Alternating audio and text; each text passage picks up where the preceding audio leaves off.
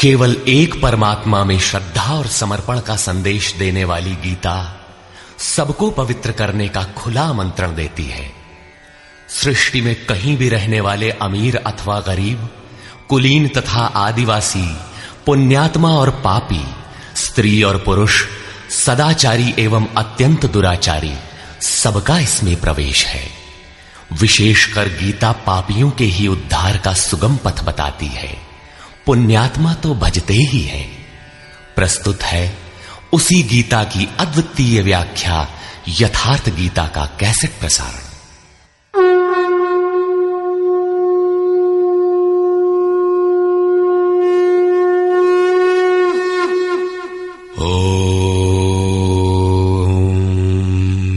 श्री परमात्मने नमः। यथार्थ गीता। श्रीमद् भगवत गीता अथ द्वितीयो अध्याय प्रथम अध्याय गीता की प्रवेशिका है, जिसमें आरंभ में पथिक को प्रतीत होने वाली उलझनों का चित्रण है। लड़ने वाले संपूर्ण कौरव पांडव थे, किंतु संशय का पात्र मात्र अर्जुन है। अनुराग ही अर्जुन है। इष्ट के अनुरूप राग ही पथिक को क्षेत्र क्षेत्रज्ञ के संघर्ष के लिए प्रेरित करता है। अनुराग आरंभिक स्तर है। पूज्य महाराज जी कहते थे, सदगृहस्थ आश्रम में रहते हुए ग्लानि होने लगे, अश्रुपात होता हो, कंठ अवरुद्ध होता हो तो समझना कि यहीं से भजन आरंभ हो गया। अनुराग में ये सब कुछ आ जाता है। उसमें धर्म, नियम, सत्संग, भाव सभी विद्यमान होंगे। अनुराग के प्रथम चरण में पारिवारिक मोह बाधक बनता है। पहले सभी चाहते हैं कि हम उस परम सत्य को प्राप्त कर लें। किंतु आगे बढ़ने पर वो देखता है कि इन मधुर संबंधों का उच्छेद करना होगा, तब हताश हो जाता है। वो पहले से जो कुछ धर्म कर्म मानकर करता था, उतने में ही संतोष करने लगता है। अपने मोह की पुष्टि के लिए वो प्रचलित रूढ़ियों का प्रमाण भी प्रस्तुत करता है। जैसा अर्जुन ने किया कि कुल धर्म सनातन है। युद्ध से सनातन धर्म का लोप होगा, कुल क्षय होगा, स्वैराचार फैलेगा। ये अर्जुन का उत्तर नहीं था।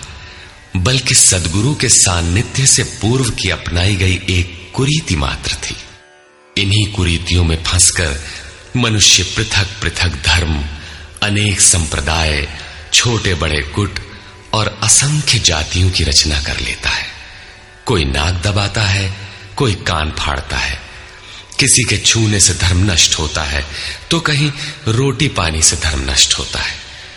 तो क्या अछूत या छूने वालों का दोष है। कदापि नहीं। दोष हमारे भ्रमदाताओं का है।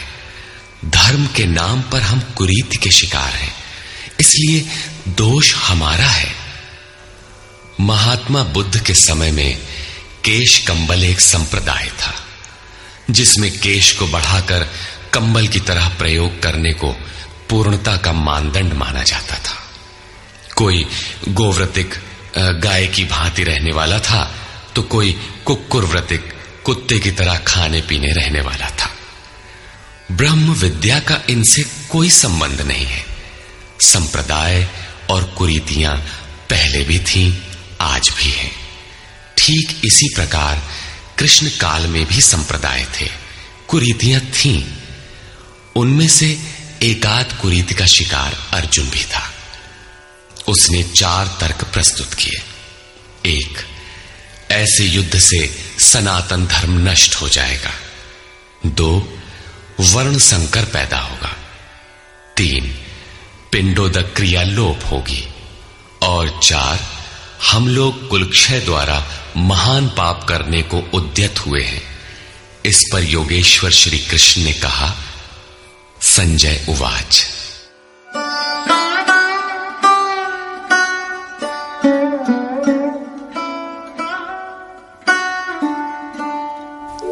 तन्तथा कृपयाविष्टम् अश्रुपूर्णाकुलेक्षणम् विषीदन्तमिदम् वाक्यम् उवाच मधुसूदनः करुणा से व्याप्त अश्रुपूर्ण व्याकुल नेत्रों वाले उस अर्जुन के प्रति मधुसूदन मद का विनाश करने वाले भगवान ने ये वचन कहा।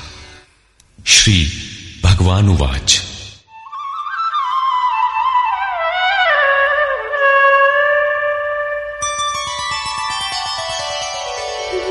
कुतस्त्वाकश्मलमिदम् विषमे समुपस्थितम् अनार्यजुष्टमस्वर्ग्यम् अकीर्तिकरमर्जुन अर्जुन, इस विषम स्थल में तुझे ये अज्ञान कहाँ से हो गया? विषम स्थल, अर्थात जिसकी समता का सृष्टि में कोई स्थल है ही नहीं। पारलौकिक है लक्ष्य जिसका। उस निर्विवाद स्थल पर तुझे अज्ञान कहाँ से हुआ? अज्ञान क्यों? अर्जुन तो सनातन धर्म की रक्षा के लिए कटिबद्ध है। क्या सनातन धर्म की रक्षा के लिए प्राणपण से तत्पर होना अज्ञान है? श्री कृष्ण कहते हैं, हाँ, ये अज्ञान है। न तो संभावित पुरुषों द्वारा इसका आचरण किया गया है, न स्वर्ग ही देने वाला है और न ये कीर्ति को ही करने वाला है। सन्मार्ग पर जो दृढ़ता पूर्वक आरूढ़ है उसे आर्य कहते हैं। परिवार के लिए मरना मिटना यदि अज्ञान न होता तो महापुरुष उस पर अवश्य चले होते। यदि कुल धर्म ही सत्य होता तो स्वर्ग और कल्याण की निःश्रेणी अवश्य बनता। ये कीर्तिदायक भी नहीं है। मीरा भजन करने लगी। तो लोग कहे मीरा भई बावरी, सास कहे कुल नाशी रे। जिस परिवार, कुल और मर्यादा के लिए मीरा की सास बिलख रही थी, आज उस कुलवंती सास को कोई नहीं जानता। मीरा को विश्व जानता है। ठीक इसी प्रकार, परिवार के लिए जो परेशान हैं, उनकी भी कीर्ति कब तक रहेगी? जिसमें कीर्ति नहीं, कल्याण नहीं, श्रेष्ठ पुरुषों ने भूल कर भी जिसका आचरण नहीं किया तो सिद्ध है कि वो अज्ञान है। अतः क्लैब्यमास्मगमः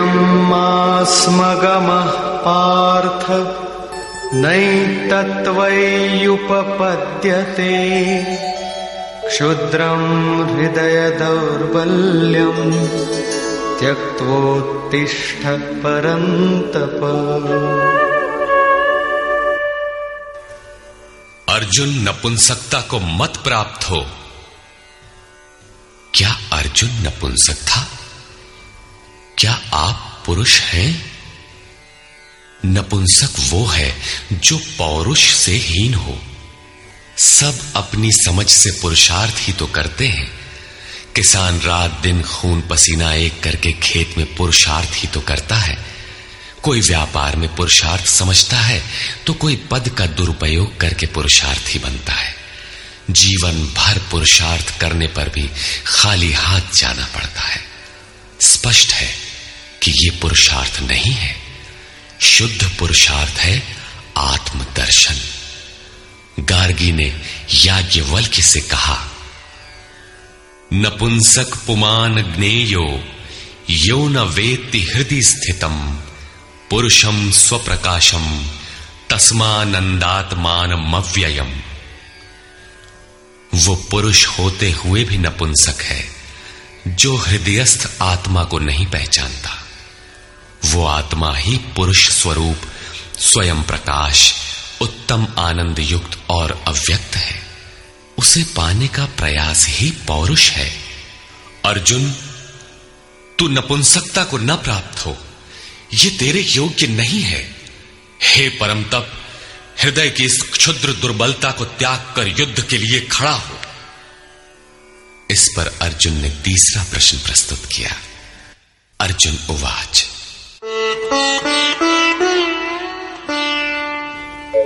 कथम भीष्ममहं सङ्ख्ये द्रोणं च मधुसूदन इषुभिः प्रतियोत्स्यामि पूजार्हावरिसूदन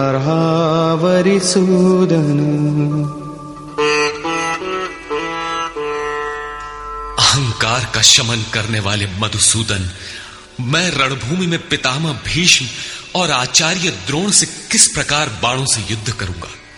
क्योंकि अरिसूदन, वे दोनों ही पूजनीय हैं। द्वैत ही द्रोण है। प्रभु अलग है, हम अलग हैं। द्वैत का यह भान ही प्राप्ति की प्रेरणा का आरंभिक स्रोत है। यही द्रोणाचार्य का गुरुत्व है। भ्रम ही भीष्म है। जब तक भ्रम है, तभी तक बच्चे, परिवार, रिश्तेदार सभी अपने लगते हैं। अपना लगने में भ्रम ही माध्यम है। आत्मा इन्हीं को पूज्य मानकर इनके साथ रहता है कि ये पिता हैं, दादा हैं, कुलगुरु हैं, इत्यादि। साधन के पूर्ति काल में गुरु न चेला, पुरुष अकेला। न बंधुर न मित्रम गुरुर्नैव शिष्य चिदानंद रूप शिवोहम शिवोहम जब चित्त उस परम आनंद में विलय हो जाता है तब न गुरु ज्ञान दाता और न शिष्य ग्रहण करता ही रह जाता है। यही परम की स्थिति है। गुरु का गुरुत्व प्राप्त कर लेने पर गुरुत्व एक जैसा हो जाता है। श्री कृष्ण कहते हैं, अर्जुन, तुम मुझमें निवास करेगा। जैसे श्री कृष्ण, वैसा ही अर्जुन। और ठीक वैसा ही प्राप्ति वाला महापुरुष हो जाता है। ऐसी अवस्था में गुरु का भी विलय हो जाता है। गुरुत्व हृदय में प्रवाहित हो जाता है। अर्जुन गुरु पद की ढाल बनाकर इस संघर्ष में प्रवृत्त होने से कतराना चाहता है। वो कहता है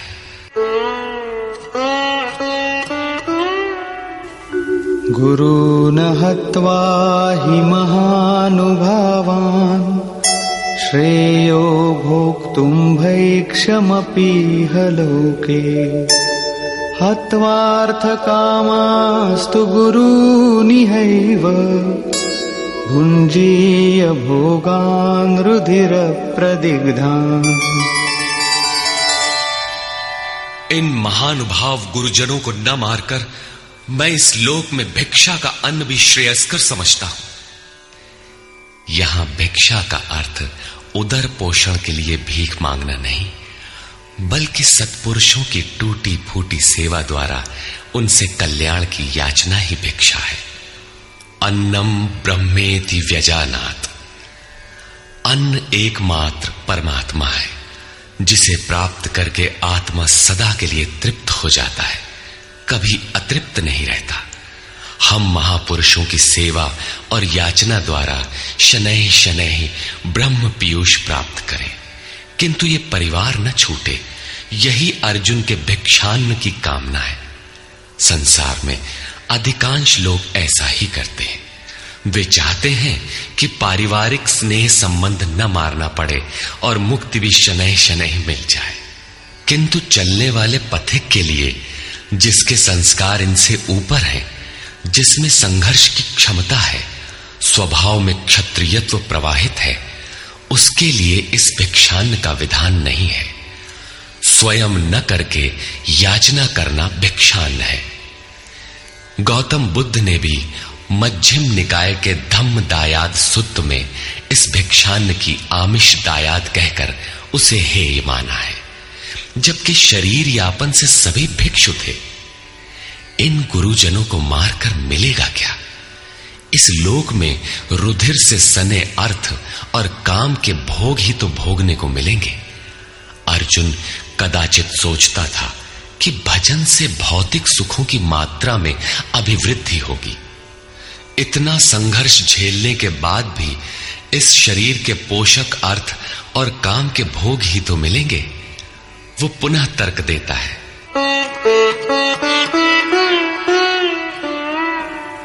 न चैतद्विद्मः कतरन्नो गरीयो। यद्वा जयेम यदि वा नो जयेयुः यानेव हत्वा न जिजीविषामः, तेव स्थिताः प्रमुखे धार्तराष्ट्राः।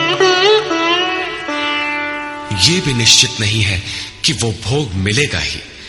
ये भी हम नहीं जानते कि हमारे लिए क्या करना श्रेयस्कर है, क्योंकि जो कुछ हमने कहा, वो अज्ञान प्रमाणित हो गया। ये भी ज्ञात नहीं है कि हम जीतेंगे अथवा वे ही जीतेंगे। जिन्हें मारकर हम जीना भी नहीं चाहते, वे ही धृतराष्ट्र के पुत्र हमारे सामने खड़े हैं। अज्ञान रूपी धृतराष्ट्र से उत्पन्न मोह इत्यादि स्वजन समुदाय मिट ही जाएँगे। तब हम जीकर ही क्या करेंगे? अर्जुन पुनः सोचता है कि जो कुछ हमने कहा कदाचित ये भी अज्ञान हो। अतः प्रार्थना करता है। कार्पण्य दोषोपहत स्वभावः पृच्छामि त्वाम् धर्मसम्मूढचेताः। यच्छ्रेयस्यान्निश्चितम् ब्रूहि तन्मे शिष्यस्तेऽहम् शाधि त्वाम् प्रपन्नम्। कायरता के दोष से नष्ट स्वभाव वाला, धर्म के विषय में सर्वथा मोहित चित्त हुआ, मैं आपसे पूछता हूँ, जो कुछ निश्चित परम कल्याणकारी हो, वो साधन मेरे लिए कहिए।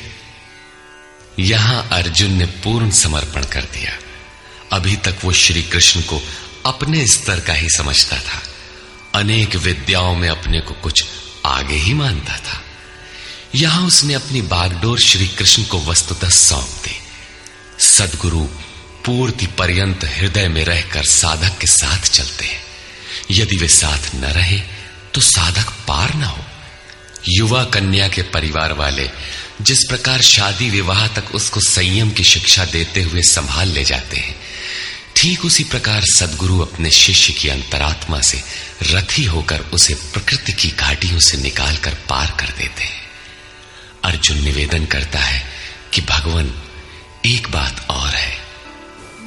नहि प्रपश्यामि ममापनुद्यात्। यच्छोकमुच्छोषणमिन्द्रियाणाम् अवाप्य भूमावसपत्नमृद्धम् राज्यम् सुराणामपि चाधिपत्यम् भूमि पर निष्कंटक धन धान्य संपन्न राज्य को और देवताओं के स्वामीपन इंद्र पद को पाकर भी मैं उस उपाय को नहीं देखता। जो मेरी इंद्रियों को सुखाने वाले शोक को दूर कर सके। जब शोक बना ही है तो ये सब लेकर ही मैं क्या करूँगा? यदि इतना ही मिलना है तो क्षमा करे। अर्जुन ने सोचा, अब इसके आगे बतावेंगे भी क्या? संजय उवाच। एवमुक्त्वा ऋषिकेशम्। गुडाकेशः परन्तप न योत्स्य इति गोविन्दम्, उक्त्वा तूष्णीम् बभूवः। संजय बोला, हे राजन, मोह निशाजयी अर्जुन ने हृदय के सर्वज्ञ श्री कृष्ण से ये कहकर कि, गोविंद, मैं युद्ध नहीं करूँगा। चुप हो गया। अभी तक अर्जुन की दृष्टि पौराणिक है, जिसमें कर्म कांडों के साथ भोगों की उपलब्धि का विधान है, जिसमें स्वर्ग ही सब कुछ माना जाता है, जिस पर श्री कृष्ण प्रकाश डालेंगे कि ये विचारधारा भी गलत है। तमुवाच ऋषिकेशः प्रहसन्निव भारत। सेनयोरुभयोर्मध्ये विषीदन्तमिदम् वचः। उसके उपरांत हे भरतवंशी धृतराष्ट्र, अंतर्यामी योगेश्वर श्री कृष्ण ने दोनों सेनाओं के बीच में उस शोक युक्त अर्जुन को हँसते हुए से ये वचन कहा। श्री भगवान उवाच अशोचानन्वशोचस्त्वम् प्रज्ञावादांश्च भाषसे गतासूश्च नानुशोचन्ति पंडिता अर्जुन, तू न शोक करने योग्यों के लिए शोक करता है और पंडितों के से वचन कहता है। किंतु बुद्धि संपन्न पंडित जन जिनके प्राण चले गए हैं, उनके लिए तथा जिनके प्राण नहीं गए हैं, उनके लिए भी शोक नहीं करते। तो पंडितों जैसी बातें भर करता है, वस्तुतः ज्ञाता है नहीं, क्योंकि नत्वेवाहं जातु नासं न त्वन्नेमे जनाधिपा, न चैव न भविष्यामः। सर्वे वयमतः परम्। न तो ऐसा ही है कि मैं अर्थात सदगुरु किसी काल में नहीं था, अथवा तू अनुरागी, अधिकारी, अथवा जनाधिपाह, राजा लोग अर्थात राजसी वृत्ति में पाए जाने वाला अहम नहीं था। और न ऐसा ही है कि आगे हम सब नहीं रहेंगे। सदगुरु सदैव रहता है, अनुरागी सदैव रहते हैं। यहाँ योगेश्वर ने योग की अनादिता पर प्रकाश डालते हुए भविष्य में भी उसकी विद्यमानता पर बल दिया। मरने वालों के लिए शोक न करने के लिए कारण बताते हुए उन्होंने कहा, देहिनोऽस्मिन् यथा देहे, कौमारं यौवनं जरा। तथा देहान्तरप्राप्तिः धीरस्तत्र न मुह्यति। जैसे जीवात्मा की इस देह में कुमार, युवा और वृद्ध अवस्था होती है, वैसे ही अन्य अन्य शरीर प्राप्ति। इसलिए धीर पुरुष मोहित नहीं होता है। कभी आप बालक थे शनह शनह युवा हुए, तब आप मर तो नहीं गए। पुनः वृद्ध हुए। पुरुष एक ही है। उसी प्रकार लेश मात्र भी दरार नए देह की प्राप्ति पर नहीं पड़ती। कलेवर का यह परिवर्तन तब तक चलेगा जब तक परिवर्तन से परे वस्तु नहीं मिल जाती। मात्रा स्पर्शास्तु कौन्तेय, शीतोष्णसुखदुःखदाः। आगमापायिनो नित्याः तां स्थितिक्षस्व भारत हे कुंती पुत्र, सुख दुख, सर्दी और गर्मी को देने वाले इंद्रियों और विषयों के संयोग तो अनित्य हैं क्षण भंगुर हैं। अतः भरतवंशी अर्जुन, तू इसका त्याग कर। अर्जुन इंद्रिय और विषय के संयोग जन्य सुख का स्मरण करके ही विकल था। कुल धर्म, कुल गुरुओं की पूज्यता इत्यादि इंद्रियों के लगाव के अंतर्गत है। ये क्षणिक हैं, झूठे हैं, नाशवान हैं। विषयों का संयोग न सदैव मिलेगा और न सदैव इंद्रियों में क्षमता ही रहेगी। अतः अर्जुन, तू इनका त्याग कर, सहन कर। क्यों? क्या हिमालय की लड़ाई थी जो अर्जुन सर्दी सहन करता? अथवा क्या ये रेगिस्तान की लड़ाई है जहाँ अर्जुन गर्मी सहन करे? कुरुक्षेत्र जैसा कि लोग बाहर बताते हैं, समशीतोष्ण स्थली है। कुल अठारह दिन तो लड़ाई हुई, इतने में कहाँ जाड़ा गर्मी बीत गई? वस्तुतः सर्दी गर्मी, दुख सुख, मान अपमान का सहन करना एक योगी पर निर्भर करता है। यह हृदय देश की लड़ाई का चित्रण है। बाहर युद्ध के लिए गीता नहीं कहती। यह क्षेत्र क्षेत्रज्ञ का संघर्ष है, जिसमें आसुरी संपद का सर्वथा शमन कर परमात्मा में स्थिति दिलाकर दैवी संपद भी शांत हो जाती है। जब विकार है ही नहीं तो सजातीय प्रवृत्तियाँ किस पर आक्रमण करें? अतः पूर्णत्व के साथ वे भी शांत हो जाती हैं। इससे पहले नहीं, गीता अंतरदेश की लड़ाई का चित्रण है। इस त्याग से मिलेगा क्या? इससे लाभ क्या है? इस पर श्री कृष्ण कहते हैं, यम ही न व्यथयन्त्येते पुरुषं पुरुषर्षभ। समदुःखसुखं धीरम् सोमृतत्वाय कल्पते। क्योंकि हे पुरुष श्रेष्ठ दुख सुख को समान समझने वाले जिस धीर पुरुष को इंद्रियों और विषयों के संयोग व्यथित नहीं कर पाते, वो मृत्यु से परे अमृत तत्व की प्राप्ति के योग्य हो जाता है। यहाँ श्री कृष्ण ने एक उपलब्धि, अमृत की चर्चा की। अर्जुन सोचता था कि युद्ध के परिणाम में स्वर्ग मिलेगा या पृथ्वी।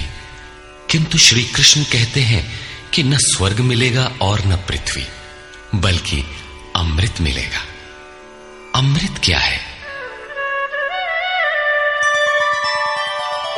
नासतो विद्यते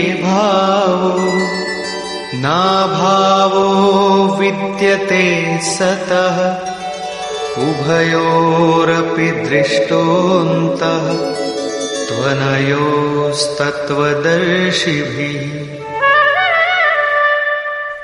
अर्जुन, असत वस्तु का अस्तित्व नहीं है, वो है ही नहीं। उसे रोका नहीं जा सकता, और सत्य का तीनों काल में अभाव नहीं है। उसे मिटाया नहीं जा सकता। अर्जुन ने पूछा, क्या भगवान होने के नाते आप कहते हैं? श्री कृष्ण ने बताया, मैं तो कहता ही हूँ, इन दोनों का यह अंतर हमारे साथ साथ तत्वदर्शियों द्वारा भी देखा गया है। श्री कृष्ण ने वही सत्य दोहराया, जो तत्वदर्शियों ने कभी देख लिया था।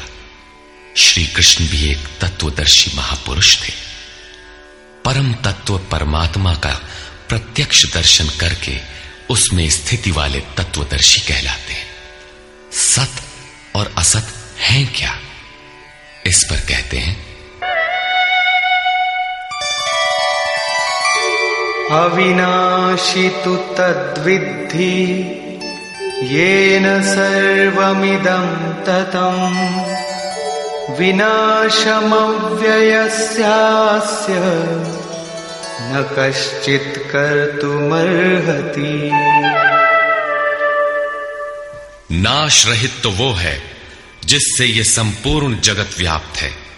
इस अव्ययस्य अविनाशी का विनाश करने में कोई समर्थ नहीं है। किंतु इस अविनाशी अमृत का नाम क्या है? वो है कौन? अन्तवन्त इमे देहा, नित्यस्योक्ताः शरीरिणः, अनाशिनो प्रमेयस्य। तस्माद्युध्यस्व भारत अविनाशी अप्रमेय नित्य स्वरूप आत्मा के ये सभी शरीर नाशवान कहे गए हैं। इसलिए भरतवंशी अर्जुन, तू युद्ध कर। आत्मा ही अमृत है, आत्मा ही अविनाशी है, जिसका तीनों कालों में नाश नहीं होता। आत्मा ही सत है, शरीर नाशवान है, यही असत है, जिसका तीनों कालों में अस्तित्व नहीं है। शरीर नाशवान है, इसलिए तू युद्ध कर। इस आदेश से यह स्पष्ट नहीं होता कि अर्जुन केवल कौरवों को मारे। पांडव पक्ष में भी तो शरीर ही खड़े थे। क्या पांडव के शरीर अविनाशी थे? यदि शरीर नाशवान है तो श्री कृष्ण किसकी रक्षा में खड़े थे? क्या अर्जुन कोई शरीरधारी था? शरीर जो असत है, जिसका अस्तित्व नहीं है, जिसे रोका नहीं जा सकता क्या श्री कृष्ण उस शरीर की रक्षा में खड़े हैं? यदि ऐसा है तो वे भी अविवेकी और मूढ़ हैं। क्योंकि आगे श्री कृष्ण स्वयं कहते हैं कि जो केवल शरीर के लिए ही पचता है, श्रम करता है, वो अविवेकी और मूढ़ बुद्धि है। वो पापायु पुरुष व्यर्थ ही जीता है। अंततः अर्जुन कौन था? वस्तुतः अनुराग ही अर्जुन है।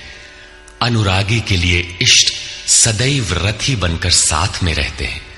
सखा की भांति उसका मार्गदर्शन करते हैं। आप शरीर नहीं है। शरीर तो आवरण है। रहने का मकान है। उसमें रहने वाला अनुराग पूरित आत्मा है। भौतिक युद्ध मारने काटने से शरीरों का अंत नहीं होता। ये शरीर छूटेगा तो आत्मा दूसरा शरीर धारण कर लेगा। इसी संदर्भ में श्री कृष्ण कह चुके हैं कि जिस प्रकार बाल्यकाल से युवा या वृद्धावस्था आती है, उसी प्रकार देहांतर की प्राप्ति होती है। शरीर काटेंगे तो जीवात्मा नया वस्त्र बदल लेगा। शरीर संस्कारों के आश्रित है और संस्कार मन पर आधारित है। मन एव मनुष्याणाम कारणम बंध मोक्षयो मन का सर्वथा निरोध होना, अचल स्थिर ठहरना और अंतिम संस्कार का विलय एक ही क्रिया है। संस्कारों की सतह का टूट जाना ही शरीरों का अंत है। इसे तोड़ने के लिए आपको आराधना करनी होगी, जिसे श्री कृष्ण ने कर्म या निष्काम कर्मयोग की संज्ञा दी है। कृष्ण ने स्थान स्थान पर अर्जुन को युद्ध की प्रेरणा दी। किंतु एक भी श्लोक ऐसा नहीं है जो भौतिक युद्ध या मार काट का समर्थन करता हो। यह युद्ध सजातीय विजातीय प्रवृत्तियों का है। अंतरदेश में है।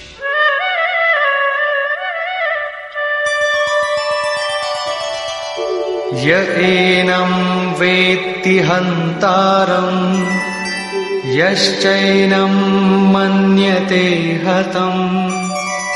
उभौ तौ न विजानीतो। नायं हन्ति न हन्यते। जो इस आत्मा को मारने वाला मानता है तथा जो इस आत्मा को मरा हुआ समझता है वे दोनों ही आत्मा को नहीं जानते क्योंकि ये आत्मा न तो मारता है और न मारा ही जाता है। पुनः इसी पर बल देते हैं। न जायते म्रियते वा कदाचिन् नायं भूत्वा भविता वा न अजो नित्यः शाश्वतोऽयं पुराणो। न हन्यते हन्यमाने शरीरे। ये आत्मा किसी काल में न तो जन्मता है और न मरता है, क्योंकि ये वस्त्र ही तो बदलता है। न ये आत्मा होकर अन्य कुछ होने वाला है। क्योंकि यह अजन्मा है, नित्य है, शाश्वत और पुरातन है। शरीर के नाश होने पर भी उसका नाश नहीं होता। आत्मा ही सत्य है, आत्मा ही पुरातन है, आत्मा ही शाश्वत और सनातन है। आप कौन है? सनातन धर्म के अनुयायी। सनातन कौन है? आत्मा। आप आत्मा के अनुयायी हैं। आत्मा परमात्मा और ब्रह्म एक दूसरे के पर्याय हैं। आप कौन है? शाश्वत धर्म के उपासक। शाश्वत कौन है? आत्मा। अर्थात, हम आप आत्मा के उपासक हैं। यदि आप आत्मिक पथ को नहीं जानते तो आपके पास शाश्वत सनातन नाम की कोई वस्तु नहीं है। उसके लिए आप आहें भरते हैं। तो प्रत्याशी अवश्य है, किंतु सनातन धर्मी नहीं है। सनातन धर्म के नाम पर किसी कुरीति के शिकार हैं। देश विदेश में, मानव मात्र में आत्मा एक ही जैसा है। इसलिए विश्व में कहीं भी कोई आत्मा की स्थिति दिलाने वाली क्रिया जानता है और उस पर चलने के लिए प्रयत्नशील है तो वो सनातन धर्मी है। चाहे वो अपने को ईसाई, मुसलमान, यहूदी या कुछ भी क्यों न कह ले। वेदा विनाशिनम नित्यम य कथम स पार्थ कम घातयति हंतिकम पार्थिव शरीर को रथ बनाकर ब्रह्म रूपी लक्ष्य पर अचूक निशाना लगाने वाला पृथा पुत्र अर्जुन, जो पुरुष इस आत्मा को नाश रहित, नित्य, अजन्मा और अव्यक्त जानता है, वो पुरुष कैसे किसी को मरवाता है और कैसे किसी को मारता है? अविनाशी का विनाश असंभव है। अजन्मा जन्म नहीं लेता। अतः शरीर के लिए शोक नहीं करना चाहिए। इसी को उदाहरण से स्पष्ट करते हैं।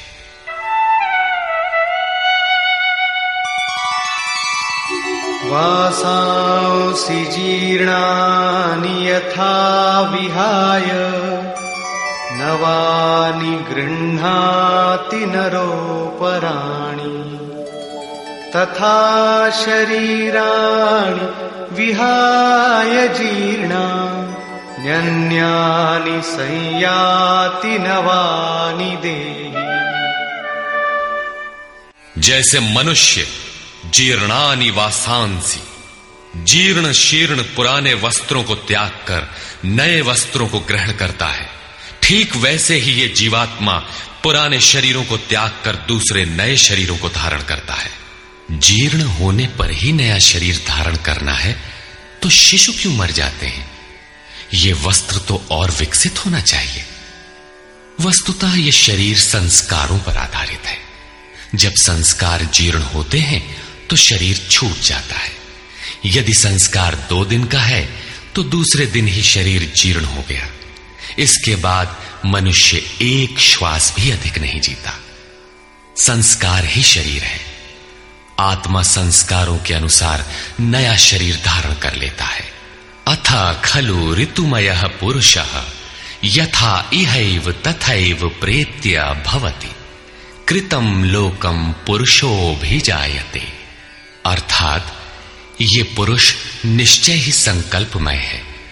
इस लोक में पुरुष जैसा निश्चय वाला होता है, वैसा ही यहाँ से मरकर जाने पर होता है। अपने संकल्प से बनाए हुए शरीरों में पुरुष उत्पन्न होता है। इस प्रकार मृत्यु शरीर का परिवर्तन मात्र है। आत्मा नहीं मरता, पुनः इसकी अजरता अमरता पर बल देते हैं। नैनं छिन्दन्ति शस्त्राणि, नैनं दहति पावकः, न चैनं क्लेदयन्त्यापो, न शोषयति मारुतः। अर्जुन, इस आत्मा को शस्त्रादि नहीं काटते। अग्नि से जला नहीं सकता, जल इसे गीला नहीं कर सकता।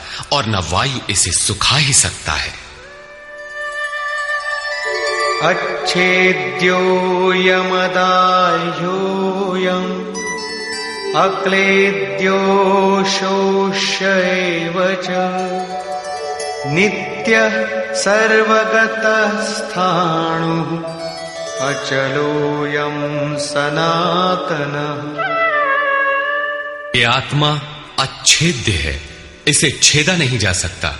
ये अदाह है, इसे जलाया नहीं जा सकता। ये अक्लेद्य है, इसे गीला नहीं किया जा सकता। आकाश इसे अपने में समाहित नहीं कर सकता। ये आत्मा निसंदेह, अशोष्य, सर्वव्यापक, अचल, स्थिर रहने वाला और सनातन है। अर्जुन ने कहा था कि कुल धर्म सनातन है। ऐसा युद्ध करने से सनातन धर्म नष्ट हो जाएगा। किंतु श्री कृष्ण ने इसे अज्ञान माना और आत्मा को ही सनातन बताया। आप कौन हैं? सनातन धर्म के अनुयायी। सनातन कौन है? आत्मा। यदि आप आत्मा पर्यंत दूरी तय करने वाली विधि विशेष से अवगत नहीं हैं, तो आप सनातन धर्म नहीं जानते। इसका कुपरिणाम सांप्रदायिकता में फंसे धर्म भीरू लोगों को भोगना पड़ रहा है।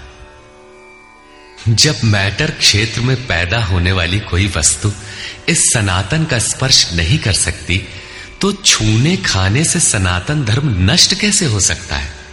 यह धर्म नहीं, एक कुरीति परिस्थिति थी, जिससे भारत में सांप्रदायिक वैमनस्य बढ़ा और राष्ट्रीय एकता की आज भी समस्या बनी हुई है। धर्म की शरण हम क्यों जाते हैं?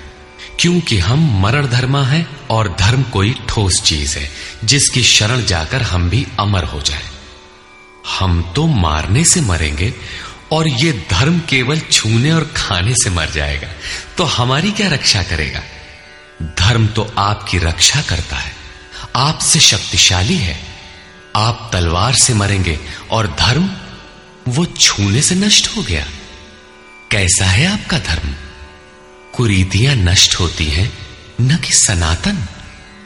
सनातन तो ऐसी ठोस वस्तु है, जिसे शस्त्र नहीं काटते, अग्नि जला नहीं सकता, जल इसे गीला नहीं कर सकता। खान पान तो दूर, प्रकृति में उत्पन्न कोई वस्तु उसका स्पर्श भी नहीं कर पाती। तो वो सनातन नष्ट कैसे हो गया? ऐसी ही कतिपय कुरीतियाँ अर्जुन काल में भी थी। उनका शिकार अर्जुन भी था। उसने विलाप करते हुए गिड़गिड़ा कर कहा कि कुल धर्म सनातन है। युद्ध से सनातन धर्म नष्ट हो जाएगा। कुल धर्म नष्ट होने से हम अनंत काल तक नरक में चले जाएँगे। किंतु श्री कृष्ण ने कहा, तुझे ये अज्ञान कहाँ से उत्पन्न हो गया? सिद्ध है कि वो कोई कुरीति थी। तभी तो श्री कृष्ण ने उसका निराकरण किया और बताया कि आत्मा ही सनातन है। यदि आप आत्मिक पथ नहीं जानते तो सनातन धर्म में आपका अभी तक प्रवेश नहीं हुआ है। जब यह सनातन शाश्वत आत्मा सबके अंदर व्याप्त है तो खोजा किसे जाए? इस पर श्री कृष्ण कहते हैं, अव्यक्तोऽयमचिन्त्योऽयम्। अविकार्योऽयमुच्यते तस्मादेवं विदित्वैनम् नानुशोचितुमर्हसि ये आत्मा अव्यक्त अर्थात इंद्रियों का विषय नहीं है। इंद्रियों के द्वारा इसे समझा नहीं जा सकता। जब तक इंद्रियों और विषयों का संयोग है, तब तक आत्मा तो है। किंतु उसे समझा नहीं जा सकता। वो अचिंत्य है। जब तक चित्त और चित्त की लहर है, तब तक वो शाश्वत है तो किंतु हमारे दर्शन, उपभोग और प्रवेश के लिए नहीं है। अतः चित्त का निरोध करे। पीछे श्री कृष्ण बता आए हैं कि असत वस्तु का अस्तित्व नहीं है और सत का तीनों कालों में अभाव नहीं है। वो सत है आत्मा। आत्मा ही अपरिवर्तनशील, शाश्वत, सनातन और अव्यक्त है। तत्वदर्शियों ने आत्मा को इन विशेष गुणधर्मों से युक्त देखा। न दस भाषाओं के ज्ञाता ने देखा, न किसी समृद्धशाली ने देखा, बल्कि तत्वदर्शियों ने देखा। श्री कृष्ण ने आगे बताया कि तत्व है परमात्मा। मन के निरोध काल में साधक उसका दर्शन और उसमें प्रवेश पाता है। प्राप्ति काल में भगवान मिलते हैं और दूसरे ही क्षण वो अपने आत्मा को ईश्वरीय गुण धर्मों से विभूषित देखता है। वो देखता है कि आत्मा ही सत्य, सनातन और परिपूर्ण है। ये आत्मा अचिंत्य है। ये विकार रहित अर्थात न बदलने वाला कहा जाता है। अतः अर्जुन, आत्मा को ऐसा जानकर तू शोक करने योग्य नहीं है। अब श्री कृष्ण अर्जुन के विचारों में विरोधाभास दिखाते हैं, जो सामान्य तर्क है। अथ चैनम नित्य जातम नित्यम वामन्यसे मृतम। तथापि त्वं महाबाहो। नैवं शोचितुमर्हसि। यदि तू इसे सदैव जन्मने वाला और सदा मरने वाला माने तब भी तुझे शोक नहीं करना चाहिए क्योंकि जातस्य हि ध्रुवो मृत्यु ध्रुवं जन्म मृतस्य च। तस्मादपरिहार्येऽर्थे न त्वं शोचितुमर्हसि। ऐसा मान लेने पर भी जन्मने वाले की निश्चित मृत्यु और मरने वाले का निश्चित जन्म सिद्ध होता है। इसलिए भी तू बिना उपाय वाले इस विषय में शोक करने लायक नहीं है जिसका कोई इलाज नहीं। उसके लिए शोक करना एक अन्य दुख को आमंत्रित करना है। अव्यक्त अव्यक्तादीनि भूतानि, व्यक्तमध्यानि भारत, अव्यक्तनिधनान्येव, तत्र का परिदेवना। अर्जुन, संपूर्ण प्राणी जन्म से पहले बिना शरीर वाले और मरने के बाद भी बिना शरीर वाले। जन्म के पूर्व और पश्चात भी दिखाई नहीं पड़ते। केवल जन्म मृत्यु के बीच में ही शरीर धारण किए हुए दिखाई देते हैं। अतः इस परिवर्तन के लिए व्यर्थ की चिंता क्यों करते हो? इस आत्मा को देखता कौन है? इस पर कहते हैं, आश्चर्यवत् पश्यति कश्चिदेनम्। आश्चर्यवद्वदति तथैव चान्यः। आश्चर्यवच्चैनमन्यः शृणोति श्रुत्वाप्येनं वेद न चैव कश्चित्। पहले श्री कृष्ण ने कहा था कि इस आत्मा को तत्वदर्शियों ने देखा है। अब तत्व दर्शन की दुर्लभता पर प्रकाश डालते हैं। कि कोई विरला महापुरुष ही इस आत्मा को आश्चर्य की तरह देखता है, सुनता नहीं, प्रत्यक्ष देखता है, और वैसे ही दूसरा कोई महापुरुष ही आश्चर्य की तरह इसके तत्व को कहता है। जिसने देखा है, वही यथार्थ कह सकता है। दूसरा कोई विरला साधक इसे आश्चर्य की भांति सुनता है, सब सुनते भी नहीं, क्योंकि ये अधिकारी के लिए ही है। हे अर्जुन कोई कोई तो सुनकर भी इस आत्मा को नहीं जान पाते, क्योंकि साधन पार नहीं लगता। आप लाख ज्ञान की बातें सुने, समझें, बाल की खाल निकालकर समझें, लालायित भी रहें, किंतु मोह बड़ा प्रबल है। थोड़ी देर बाद ही आप अपनी सांसारिक व्यवस्थाओं में लिप्त मिलेंगे। अंत में श्री कृष्ण निर्णय देते हैं। देही नित्यमवध्योऽयम् देहे सर्वस्य भारत। तस्मात् सर्वाणि भूतानि, न त्वं शोचितुमर्हसि। अर्जुन, ये आत्मा सबके शरीर में सदैव अवध्य है, अकाट्य है। इसलिए संपूर्ण भूत प्राणियों के लिए तो शोक करने योग्य नहीं है। आत्मा ही सनातन है। इस तथ्य का प्रतिपादन करके, इसका प्रभुता सहित वर्णन करके यह प्रश्न यही पूरा हो जाता है। अब प्रश्न खड़ा होता है कि इसकी प्राप्ति कैसे हो। संपूर्ण गीता में इसके लिए दो ही मार्ग हैं। पहला निष्काम कर्म योग और दूसरा ज्ञान योग। दोनों मार्गों में किया जाने वाला कर्म एक ही है। उस कर्म की अनिवार्यता पर बल देते हुए योगेश्वर श्री कृष्ण ज्ञान योग के विषय में कहते हैं, स्वधर्ममपि चावेक्ष, न विकम्पितुमर्हसि। धर्म्याद्धियुद्धा श्रेयोऽन्यत् क्षत्रियस्य न विद्यते। अर्जुन, स्वधर्म देखकर भी तू भय करने योग्य नहीं है, क्योंकि धर्म संयुक्त युद्ध से बढ़कर अन्य कोई परम कल्याणकारी मार्ग क्षत्रिय के लिए नहीं है। अभी तक तो आत्मा शाश्वत है, आत्मा सनातन है, वही एकमात्र धर्म है कहा गया है। अब ये स्वधर्म कैसा?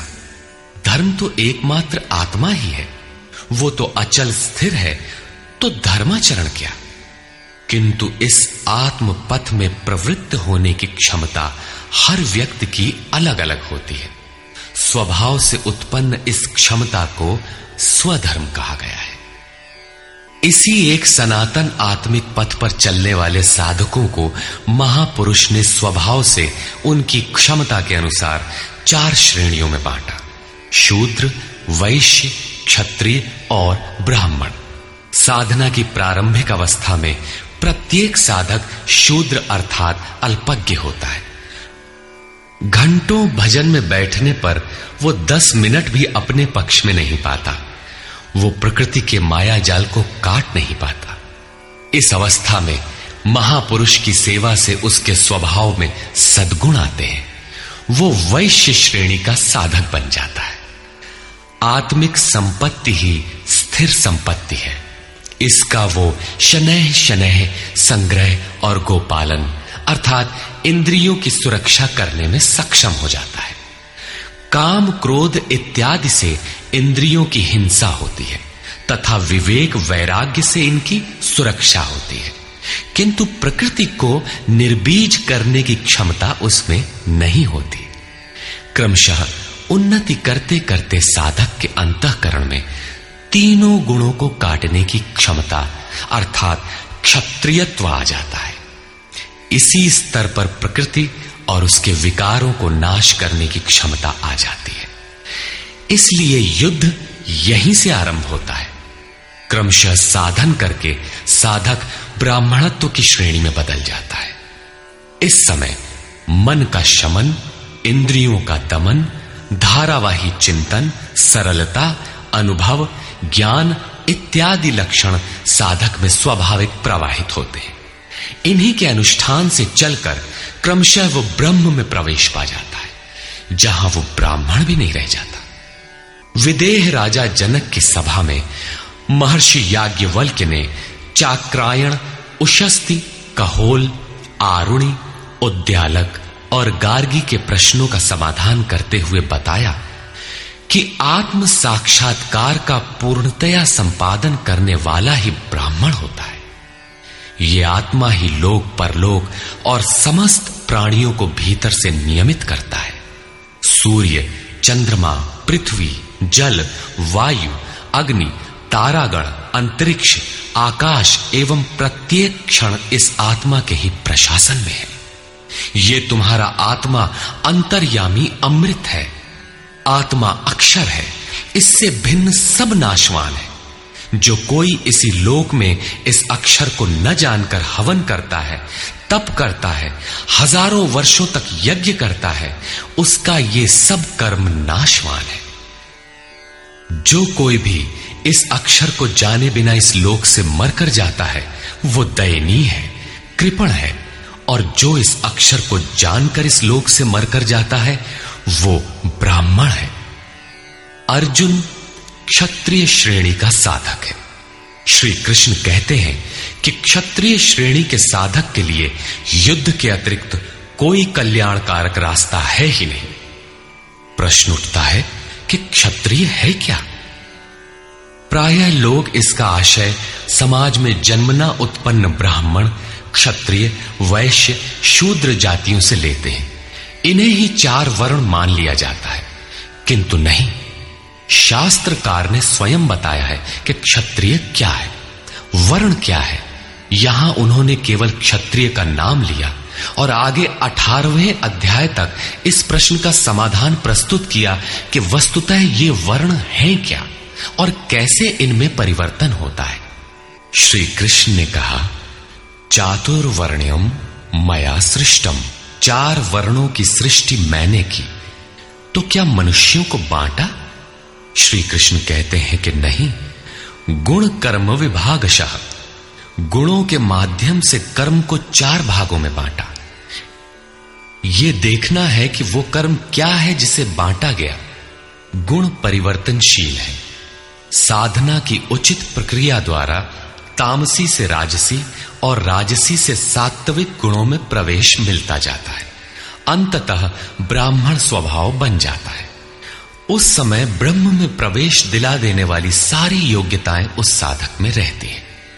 वर्ण संबंधी प्रश्न यहाँ से आरंभ होकर अठारहवें अध्याय में जाकर पूर्ण होता है।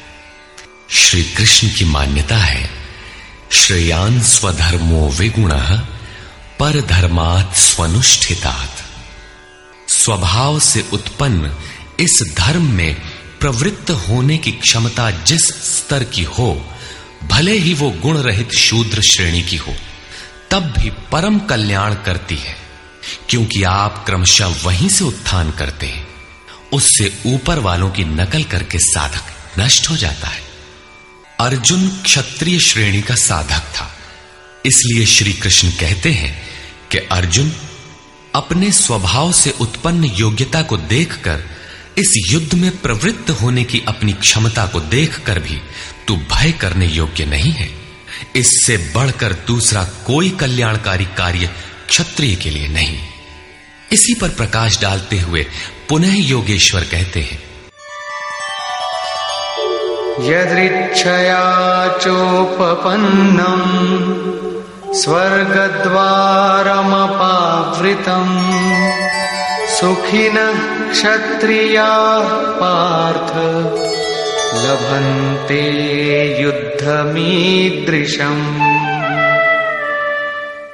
पार्थिव शरीर को ही रथ बनाकर अचूक लक्ष्य वेदी अर्जुन, स्वतः प्राप्त स्वर्ग के खुले हुए द्वार रूपी इस युद्ध को भाग्यवान क्षत्रिय ही प्राप्त करते हैं। क्षत्रिय श्रेणी के साधक में तीनों गुणों को काट देने की क्षमता रहती है। उसके लिए स्वर्ग का द्वार खुला है। क्योंकि उसमें दैवी संपद पूर्णता अर्जित रहती है। स्वर में विचरने की उसमें क्षमता रहती है। यही खुला हुआ स्वर्ग का द्वार है। क्षेत्र क्षेत्रज्ञ के इस युद्ध को भाग्यवान क्षत्रिय ही पाते हैं, क्योंकि उनमें ही संघर्ष की क्षमता है। दुनिया में लड़ाइयाँ होती हैं, विश्व सिमट कर लड़ता है, प्रत्येक जाति लड़ती है, किंतु शाश्वत विजय जीतने वाले को भी नहीं मिलती। ये तो बदले हैं। जो जिसको जितना दबाता है, कालांतर में उसे भी उतना ही दबना पड़ता है। ये कैसी विजय है, जिसमें इंद्रियों को सुखाने वाला शोक बना ही रहता है। अंत में शरीर भी नष्ट हो जाता है। वास्तविक संघर्ष तो क्षेत्र और क्षेत्रज्ञ का है, जिसमें एक बार विजय हो जाने पर प्रकृति का सदा के लिए निरोध और परम पुरुष परमात्मा की प्राप्ति हो जाती है। ये ऐसी विजय है जिसके पीछे हार नहीं है।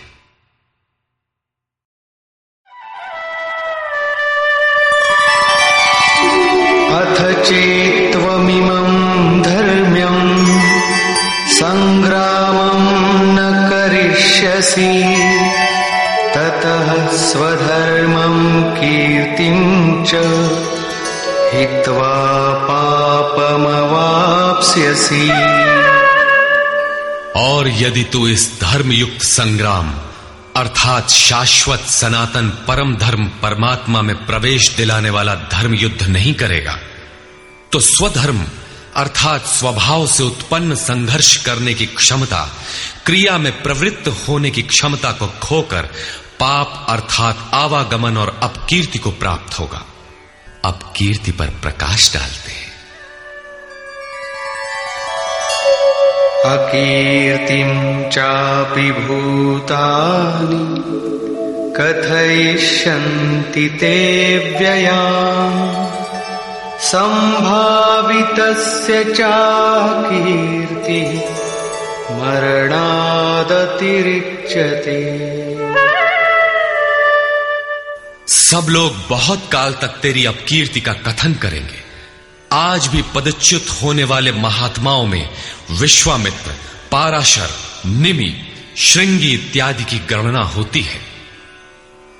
बहुत से साधक अपने धर्म पर विचार करते हैं। सोचते हैं कि लोग हमें क्या कहेंगे। ऐसा भाव भी साधना में सहायक होता है। इससे साधना में लगे रहने की प्रेरणा मिलती है।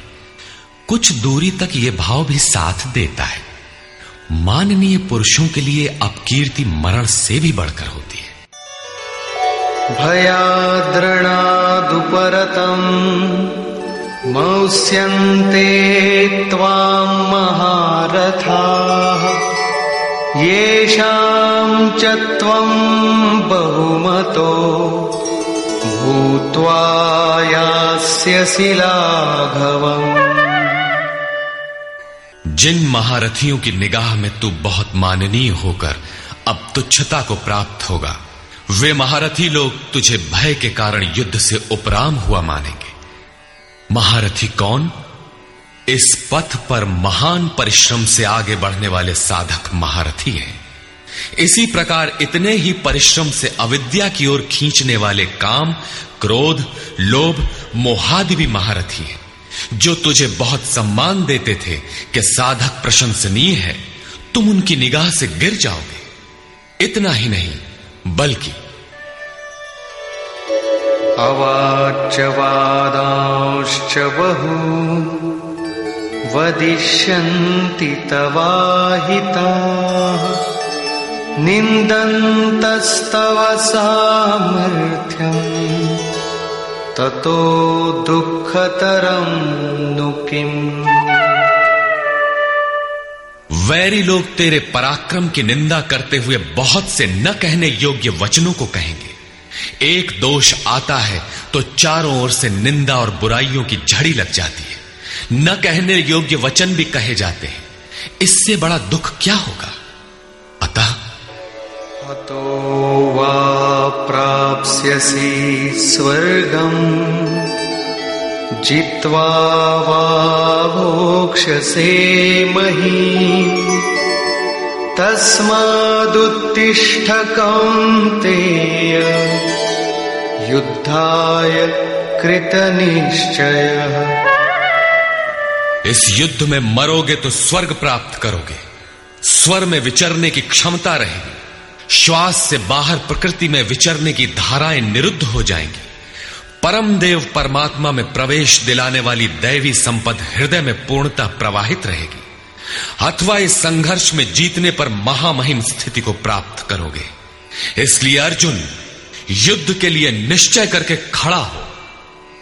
प्रायः लोग इस श्लोक के अर्थ में समझते हैं कि इस युद्ध में मरोगे तो स्वर्ग जाओगे और जीतोगे तो पृथ्वी का भोग भोगोगे।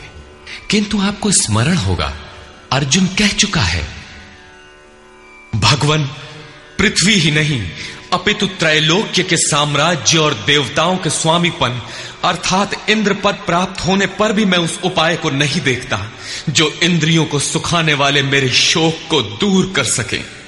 यदि इतना ही मिलना है तो गोविंद, मैं युद्ध कदापि नहीं करूँगा। यदि इतने पर भी श्री कृष्ण कहते कि अर्जुन लड़ो, जीतोगे तो पृथ्वी पा जाओगे, हारोगे तो स्वर्ग के नागरिक बन जाओगे। तो श्री कृष्ण देते ही क्या है? अर्जुन इससे आगे का सत्य, श्रेय, परम कल्याण की कामना वाला शिष्य था, जिसे सदगुरुदेव श्री कृष्ण ने बताया कि क्षेत्र क्षेत्रज्ञ के इस संघर्ष में यदि शरीर का समय पूरा हो जाता है और लक्ष्य तक नहीं पहुँच सके तो स्वर्ग प्राप्त करोगे। अर्थात स्वर में ही विचरण करने की क्षमता प्राप्त कर लोगे। दैवी संपत हृदय में ढल जाएगी, और इस शरीर के रहते रहते संघर्ष में सफल हो जाते हो तो महिम, सबसे महान ब्रह्म की महिमा का उपभोग करोगे।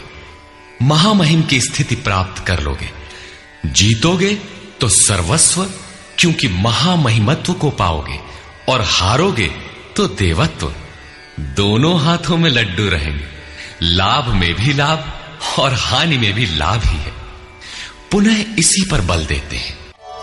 सुख दुखे समे कृत्वा लाभालाभो जया जय। ततो युद्धाय युज्यस्व। नैवं पापमवाप्स्यसि। इस प्रकार सुख दुख, लाभ हानि, जय पराजय को समान समझकर तू युद्ध के लिए तैयार हो। युद्ध करने से तू पाप को प्राप्त नहीं होगा, अर्थात सुख में सर्वस्व और दुख में भी देवत्व है। लाभ में महीम की स्थिति, अर्थात सर्वस्व, और हानि में भी देवत्व है। जय में महामहिम स्थिति और पराजय में भी दैवी संपद पर अधिकार है। इस प्रकार अपने लाभ हानि को भली प्रकार स्वयं समझकर तू युद्ध के लिए तैयार हो। लड़ने में ही दोनों वस्तुएँ हैं। लड़ोगे तो पाप, अर्थात आवागमन को प्राप्त नहीं होगे। अतः तू युद्ध के लिए तैयार हो। एषा ते भिहिता सांख्ये। बुद्धिर्योगे त्विमां शृणु बुद्ध्या युक्तो यया पार्थ, कर्मबन्धं प्र यास्यसि पार्थ, ये बुद्धि तेरे लिए ज्ञान योग के विषय में कही गई है। कौन सी बुद्धि? यही कि युद्ध कर। ज्ञान योग में इतना ही है कि अपनी हस्ती को देखकर लाभ हानि का भली प्रकार विचार करके कि जीतेंगे तो महामहिम स्थिति और हारेंगे तो देवत्व। जय में सर्वस्व और पराजय में भी देवत्व। दोनों तरह लाभ है। युद्ध नहीं करेंगे तो सभी हमें बुरा कहेंगे। भय से उपराम हुआ मानेंगे। अब कीर्ति होगी। इस प्रकार अपने अस्तित्व को सामने रखकर स्वयं विचार कर युद्ध में अग्रसर होना ही ज्ञान योग है। प्रायः लोगों में भ्रांति है कि ज्ञान मार्ग में कर्म युद्ध नहीं करना पड़ता। वे कहते हैं कि ज्ञान मार्ग में कर्म नहीं है। मैं तो शुद्ध हूँ, बुद्ध हूँ, चैतन्य हूँ, अहम ब्रह्मास्मि। गुण ही गुण में बरतते हैं। ऐसा मानकर हाथ पर हाथ रखकर बैठ जाते हैं। योगेश्वर श्री कृष्ण के अनुसार यह ज्ञान योग नहीं है।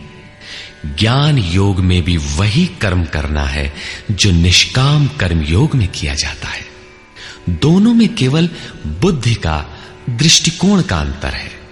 ज्ञान मार्गी अपनी स्थिति समझकर, अपने पर निर्भर होकर कर्म करता है, जबकि निष्काम कर्म योगी इष्ट के आश्रित होकर कर्म करता है। करना दोनों मार्गों में है। और वो कर्म भी एक ही है, जिसे दोनों मार्गों में किया जाना है। केवल कर्म करने के दृष्टिकोण दो हैं। अर्जुन, इसी बुद्धि को अब तू कर्म योग के विषय में सुन, जिससे युक्त हुआ तू कर्मों के बंधन का अच्छी तरह नाश करेगा। यहाँ श्री कृष्ण ने कर्म का नाम पहली बार लिया, लेकिन यह नहीं बताया कि कर्म है क्या। अब कर्म न बताकर पहले कर्म की विशेषताओं पर प्रकाश डालते हैं।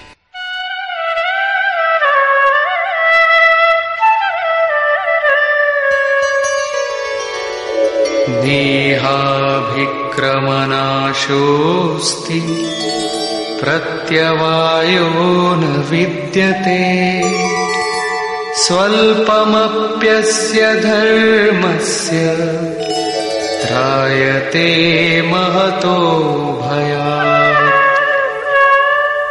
इस निष्काम कर्म योग में आरंभ का, अर्थात बीज का नाश नहीं होता। सीमित फल रूपी दोष नहीं है। इसलिए इस निष्काम कर्म का, इस कर्म से संपादित धर्म का थोड़ा भी साधन जन्म मृत्यु रूपी महान भय से उद्धार कर देता है। आप इस कर्म को समझें और उस पर दो कदम चल भर दें। जो सदगृहस्थ आश्रम में रहकर ही चला जा सकता है। साधक तो चलते ही हैं। बीज भर डाल दें। तो अर्जुन, बीज का नाश नहीं होता। प्रकृति में कोई क्षमता नहीं, ऐसा कोई अस्त्र नहीं कि उस सत्य को मिटा दे। प्रकृति केवल आवरण डाल सकती है, कुछ देर कर सकती है, किंतु साधन के आरंभ को मिटा नहीं सकती।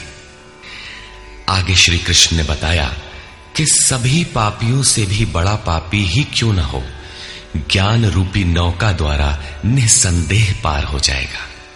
ठीक उसी बात को यहाँ कहते हैं कि अर्जुन, निष्काम कर्मयोग का बीजारोपण भर कर दें तो उस बीज का कभी नाश नहीं होता। विपरीत फल रूपी दोष भी इसमें नहीं होता कि आपको स्वर्ग, रिद्धियों या सिद्धियों तक पहुंचाकर छोड़ दे। आप ये साधन भले छोड़ दें। किंतु यह साधन आपका उद्धार करके ही छोड़ेगा। इस निष्काम कर्मयोग का थोड़ा सा भी साधन जन्म मृत्यु के महान भय से उद्धार कर देता है। अनेक जन्म संसिद्धस्तो याति पराम गतिम। कर्म का यह बीजारोपण अनेक जन्म के पश्चात वहीं खड़ा कर देगा, जहाँ परम धाम है, परम गति है। इसी क्रम में आगे कहते हैं व्यवसायात्मिका बुद्धि एकेह कुरु नन्दन बहुशाखाह्यनन्ताश्च बुद्धयो व्यवसायिना। अर्जुन, इस निष्काम कर्म योग में क्रियात्मक बुद्धि एक ही है। क्रिया एक है और परिणाम एक ही है। आत्मिक संपत्ति ही स्थिर संपत्ति है। इस संपत्ति को प्रकृति के द्वंद्व में शनह शनह अर्जित करना व्यवसाय है। यह व्यवसाय अथवा निश्चयात्मक क्रिया भी एक ही है। तब तो जो लोग बहुत सी क्रियाएँ बताते हैं, क्या वे भजन नहीं करते? श्री कृष्ण कहते हैं, हाँ, वे भजन नहीं करते। उन पुरुषों की बुद्धि अनंत शाखाओं वाली होती है। इसलिए अनंत क्रियाओं का विस्तार कर लेते हैं।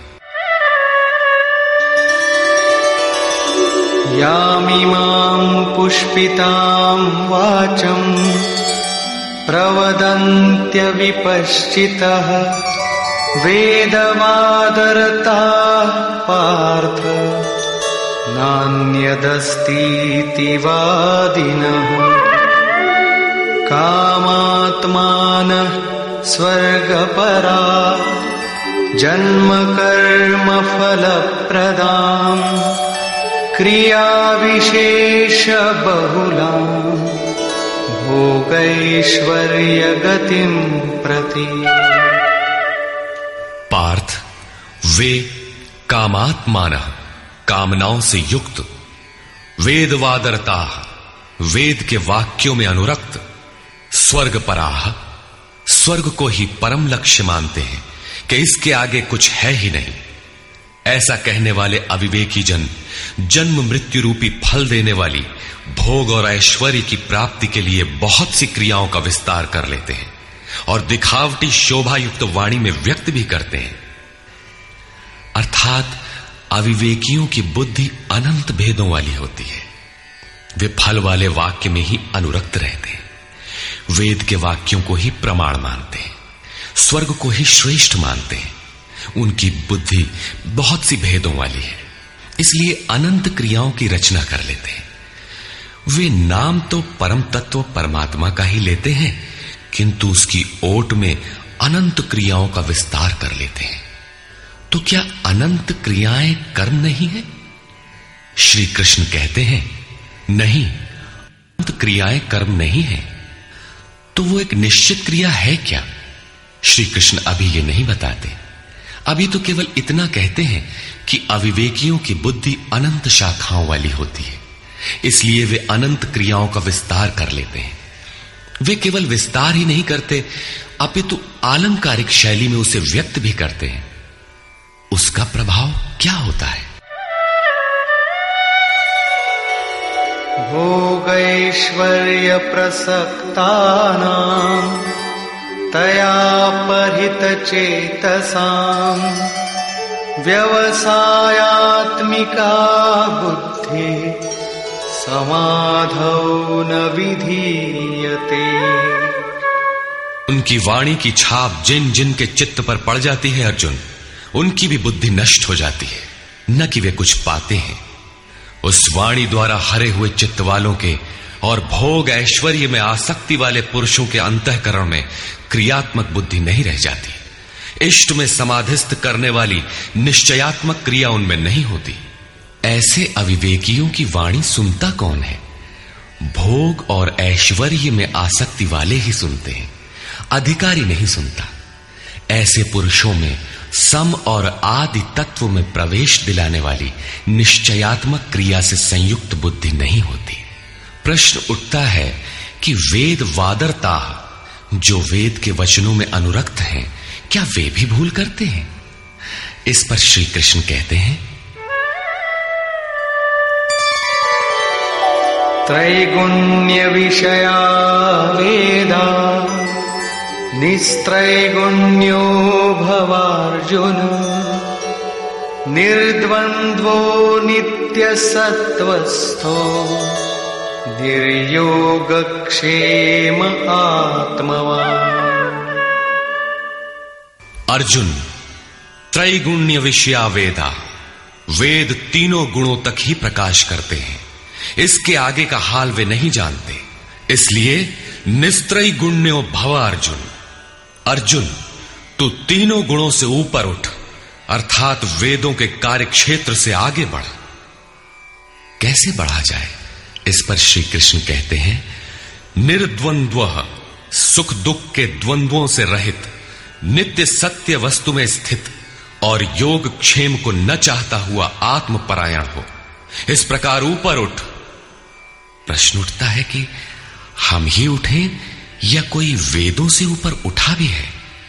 श्री कृष्ण बताते हैं कि आगे जो भी उठता है, ब्रह्म को जानता है, और जो ब्रह्म को जानता है, वो विप्र है। यावानर्थ उदपाने, सर्वतः सम्प्लुतोदके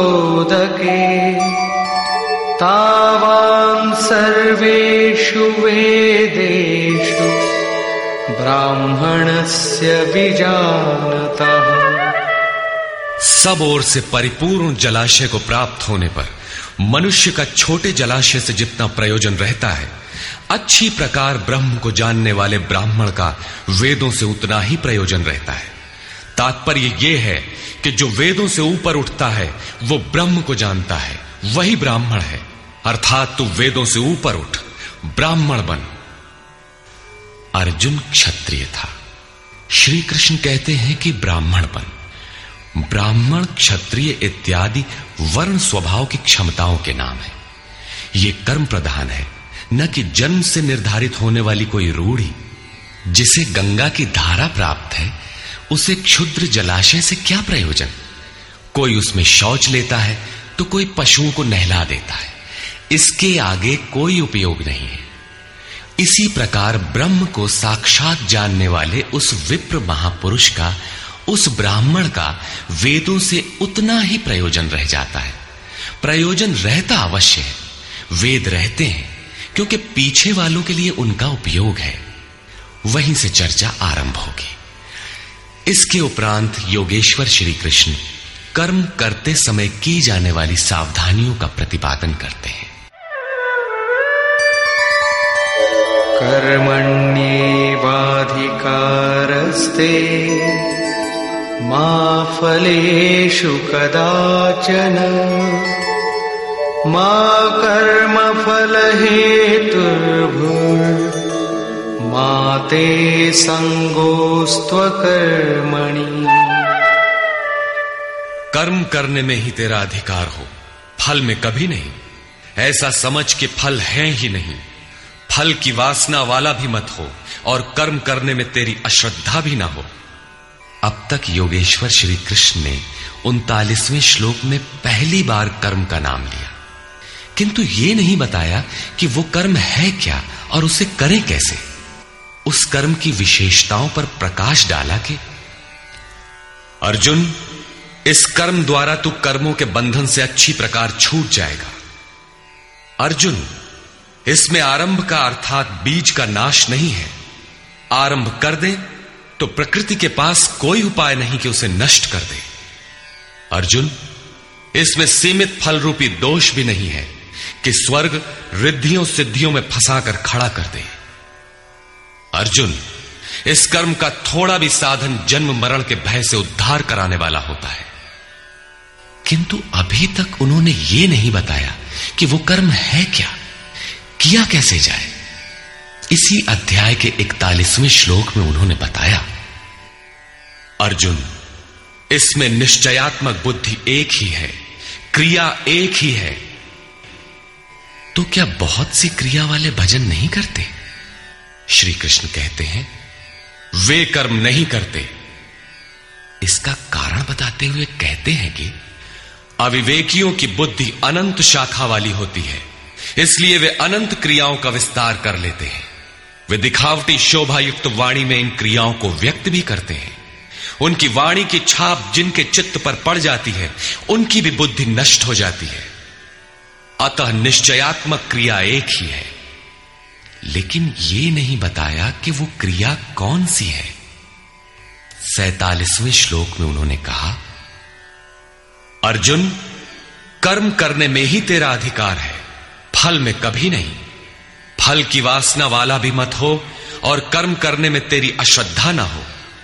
अर्थात निरंतर करने के लिए उसी में लीन होकर करें। किंतु यह नहीं बताया कि वो कर्म है क्या। प्रायः इस श्लोक का उद्धरण देकर लोग कहते हैं कि कुछ भी करो, केवल फल की कामना मत करो। हो गया निष्काम कर्म योग किंतु अभी तक श्री कृष्ण ने बताया ही नहीं कि कर्म है कौन सा, जिसे करें। यहाँ पर केवल कर्म की विशेषताओं पर प्रकाश डाला कि कर्म देता क्या है और कर्म को करते समय बरती जाने वाली सावधानियाँ क्या हैं, उन पर प्रकाश डाला। प्रश्न ज्यो का त्यों बना हुआ है, जिसे योगेश्वर आगे अध्याय तीन चार में स्पष्ट करेंगे। पुनः इसी पर बल देते हैं। योगस्थः कुरु कर्माणि। सङ्गं त्यक्त्वा धनञ्जय। सिद्ध्यसिद्ध्योः समो भूत्वा समत्वं योग उच्यते। धनंजय आसक्ति और संग दोष को त्याग कर, सिद्धि और असिद्धि में समान भाव रखकर योग में स्थित होकर कर्म कर। कौन सा कर्म? निष्काम कर्म कर। समत्वम योग उच्यते। ये समत्व भाव ही योग कहलाता है। विषमता जिसमें ना हो, ऐसा भाव समत्व कहलाता है। रिद्धियाँ सिद्धियाँ विषम बनाती है। आसक्ति हमें विषम बनाती है। फल की इच्छा विषमता पैदा करती है। इसीलिए फल की वासना न हो फिर भी कर्म करने में अश्रद्धा ना हो। देखी सुनी सभी वस्तुओं में आसक्ति का त्याग करके, प्राप्ति और अप्राप्ति के विषय में न सोचकर, केवल योग में स्थित रहते हुए कर्म कर। योग से चित्त चलायमान न हो। योग एक पराकाष्ठा की स्थिति है और एक प्रारंभ की स्थिति भी होती है। प्रारंभ में भी हमारी दृष्टि लक्ष्य पर ही रहनी चाहिए। अतः योग पर दृष्टि रखते हुए कर्म का आचरण करना चाहिए। समत्व भाव, अर्थात सिद्धि और असिद्धि में समभाव ही योग कहलाता है। जिसको सिद्धि और असिद्धि विचलित नहीं कर पाती, विषमता जिसमें पैदा नहीं होती, ऐसा भाव होने के कारण यह समत्व योग कहलाता है। ये इष्ट से समत्व दिलाता है। इसीलिए इसे समत्व योग कहते हैं। कामनाओं का सर्वथा त्याग है। इसलिए इसे निष्काम कर्म योग कहते हैं। कर्म करना है इसलिए इसे कर्म योग कहते हैं। परमात्मा से मेल कराता है, इसलिए इसका नाम योग अर्थात मेल है। इसमें बौद्धिक स्तर पर ध्यान रखना पड़ता है कि सिद्धि और असिद्धि में समभाव रहे, आसक्ति न हो, फल की वासना न आने पाए। इसलिए यही निष्काम कर्म योग बुद्धि योग भी कहा जाता है। दूरेण ह्यवरं कर्म धनञ्जय बुद्धौ शरणमन्विच्छ, कृपणा फलहेतवः। धनंजय अवरम कर्म, निकृष्ट कर्म, वासना वाले कर्म बुद्धि योग से अत्यंत दूर है। फल की कामना वाले कृपण हैं। वे आत्मा के साथ उदारता नहीं बरतते। अतः समत्व बुद्धि योग का आश्रय ग्रहण कर। जैसी कामना है, वैसा मिल भी जाए तो उसे भोगने के लिए शरीर धारण करना पड़ेगा। आवागमन बना है तो कल्याण कैसा? साधक को तो मोक्ष की भी वासना नहीं रखनी चाहिए। क्योंकि वासनाओं से मुक्त होना ही तो मोक्ष है। फल की प्राप्ति का चिंतन करने से साधक का समय व्यर्थ नष्ट हो जाता है और फल प्राप्त होने पर वो उसी फल में उलझ जाता है। उसकी साधना समाप्त हो जाती है। आगे वो भजन क्यों करे? वहाँ से वो भटक जाता है। इसलिए समत्व बुद्धि से योग का आचरण करें। ज्ञान मार्ग को भी श्री कृष्ण ने बुद्धि योग कहा था कि अर्जुन, ये बुद्धि तेरे लिए ज्ञान योग के विषय में कही गई। और यहाँ निष्काम कर्म योग को भी बुद्धि योग कहा गया। वस्तुतः दोनों में बुद्धि का दृष्टिकोण का ही अंतर है। उसमें लाभ हानि का रिकॉर्ड रखकर उसे जाँच कर चलना पड़ता है। इसमें भी बौद्धिक स्तर पर समत्व बनाए रखना पड़ता है। इसलिए इसे समत्व बुद्धि योग कहा जाता है। इसलिए धनंजय, तू समत्व बुद्धि योग का आश्रय ग्रहण कर, क्योंकि फल की वासना वाले अत्यंत कृपण है।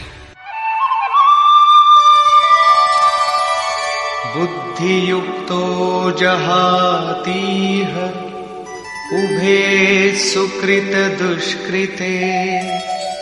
तस्माद्योगाय युज्यस्व योग कर्मसु कौशलम् समत्व बुद्धि युक्त पुरुष पुण्य पाप दोनों को ही इसी लोक में त्याग देता है। उनसे लिपायमान नहीं होता।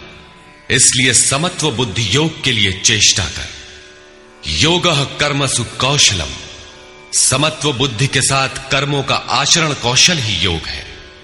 संसार में कर्म करने के दो दृष्टिकोण प्रचलित हैं। लोग कर्म करते हैं तो उसका फल भी अवश्य चाहते हैं। या फल न मिले तो कर्म करना ही नहीं चाहते। किंतु योगेश्वर श्री कृष्ण इन कर्मों को बंधनकारी बताते हुए आराधना को एकमात्र कर्म मानते हैं। इस अध्याय में उन्होंने कर्म का नाम मात्र लिया। अध्याय तीन के नवे श्लोक में उसकी परिभाषा दी और चौथे अध्याय में कर्म के स्वरूप पर विस्तार से प्रकाश डाला। प्रस्तुत श्लोक में श्री कृष्ण ने सांसारिक परंपरा से हटकर कर्म करने की कला बताई कि कर्म तो करो श्रद्धा पूर्वक करो, किंतु फल के अधिकार को स्वेच्छा से छोड़ दो। फल जाएगा कहाँ? यही कर्मों के करने का कौशल है। निष्काम साधक की समग्र शक्ति इस प्रकार कर्म में लगी रहती है। फिर भी जिज्ञासा स्वाभाविक है कि क्या सदैव कर्म ही करते रहना है या इसका कुछ परिणाम भी निकलेगा? इसे देखें। कर्मजं बुद्धियुक्ता फलं त्यक्त्वा मनीषिणः जन्मबन्धविनिर्मुक्ताः पदं गच्छन्त्यनामयम् बुद्धि योग से युक्त ज्ञानी जन, कर्मों से उत्पन्न होने वाले फल को त्याग कर जन्म और मृत्यु के बंधन से छूट जाते हैं। वे निर्दोष अमृतमय परम पद को प्राप्त होते हैं। अर्जुन की दृष्टि त्रिलोकी के साम्राज्य तथा देवताओं के स्वामीपन तक ही सीमित थी। इतने तक के लिए भी वो युद्ध में प्रवृत्त नहीं हो रहा था। यहाँ श्री कृष्ण उसे नवीन तथ्य उद्घाटित करते हैं कि आसक्ति रहित कर्म द्वारा अनामय पद प्राप्त होता है।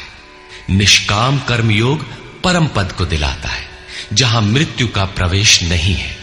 इस कर्म में प्रवृत्ति कब होगी? यदा ते मोहकलिलम् बुद्धिर्व्यतितरिष्यति तदा गन्तासि निर्वेदम् श्रोतव्यस्य श्रुतस्य च। जिस काल में तेरी साधक की बुद्धि मोह रूपी दलदल को पूर्णतः पार कर लेगी। लेश मात्र भी मोह न रह जाए। उस समय जो सुनने योग्य है, उसे तू सुन सकेगा। और सुने हुए के अनुसार वैराग्य को प्राप्त हो सकेगा। अर्थात उसे आचरण में ढाल सकेगा। अभी तो जो सुनने लायक है, उसे न तो तू सुन पाया है, और आचरण का तो प्रश्न ही नहीं खड़ा होता। इसी योग्यता पर पुनः प्रकाश डालते हैं। श्रुतिविप्रतिपन्ना ते यदा स्थास्यति निश्चला, समाधावचला बुद्धिः, तदा योगमवाप्स्यसि। अनेक प्रकार के वेद वाक्यों को सुनकर विचलित हुई तेरी बुद्धि, जब परमात्म स्वरूप में समाधिस्थ होकर अचल स्थिर ठहर जाएगी। तब तू समत्व योग को प्राप्त होगा, पूर्ण समस्थिति को प्राप्त करेगा, जिसे अनामय परम पद कहते हैं। यही योग की पराकाष्ठा है और यही अप्राप्त की प्राप्ति है। वेदों से तो शिक्षा ही मिलती है, किंतु श्री कृष्ण कहते हैं, श्रुति विप्रतिपन्ना। श्रुतियों के अनेक सिद्धांतों को सुनने से बुद्धि विचलित हो जाती है। सिद्धांत तो अनेकों सुने लेकिन जो सुनने योग्य है, लोग उससे दूर ही रहते हैं। ये विचलित बुद्धि जिस समय समाधि में स्थिर हो जाएगी, तब तू योग की पराकाष्ठा अमृत पद को प्राप्त करेगा।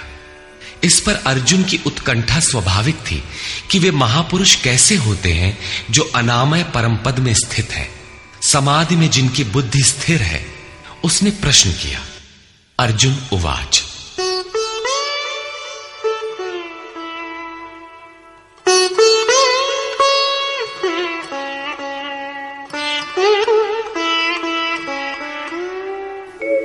स्थितप्रज्ञस्य का भाषा? समाधिस्थस्य केशव? स्थितधिः किम् प्रभाषेत?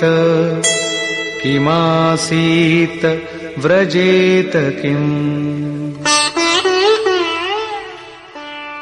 समाधीयते चित्तम यस्मिन स आत्मा एव समाधि जिसमें चित्त का समाधान किया जाए, वो आत्मा ही समाधि है।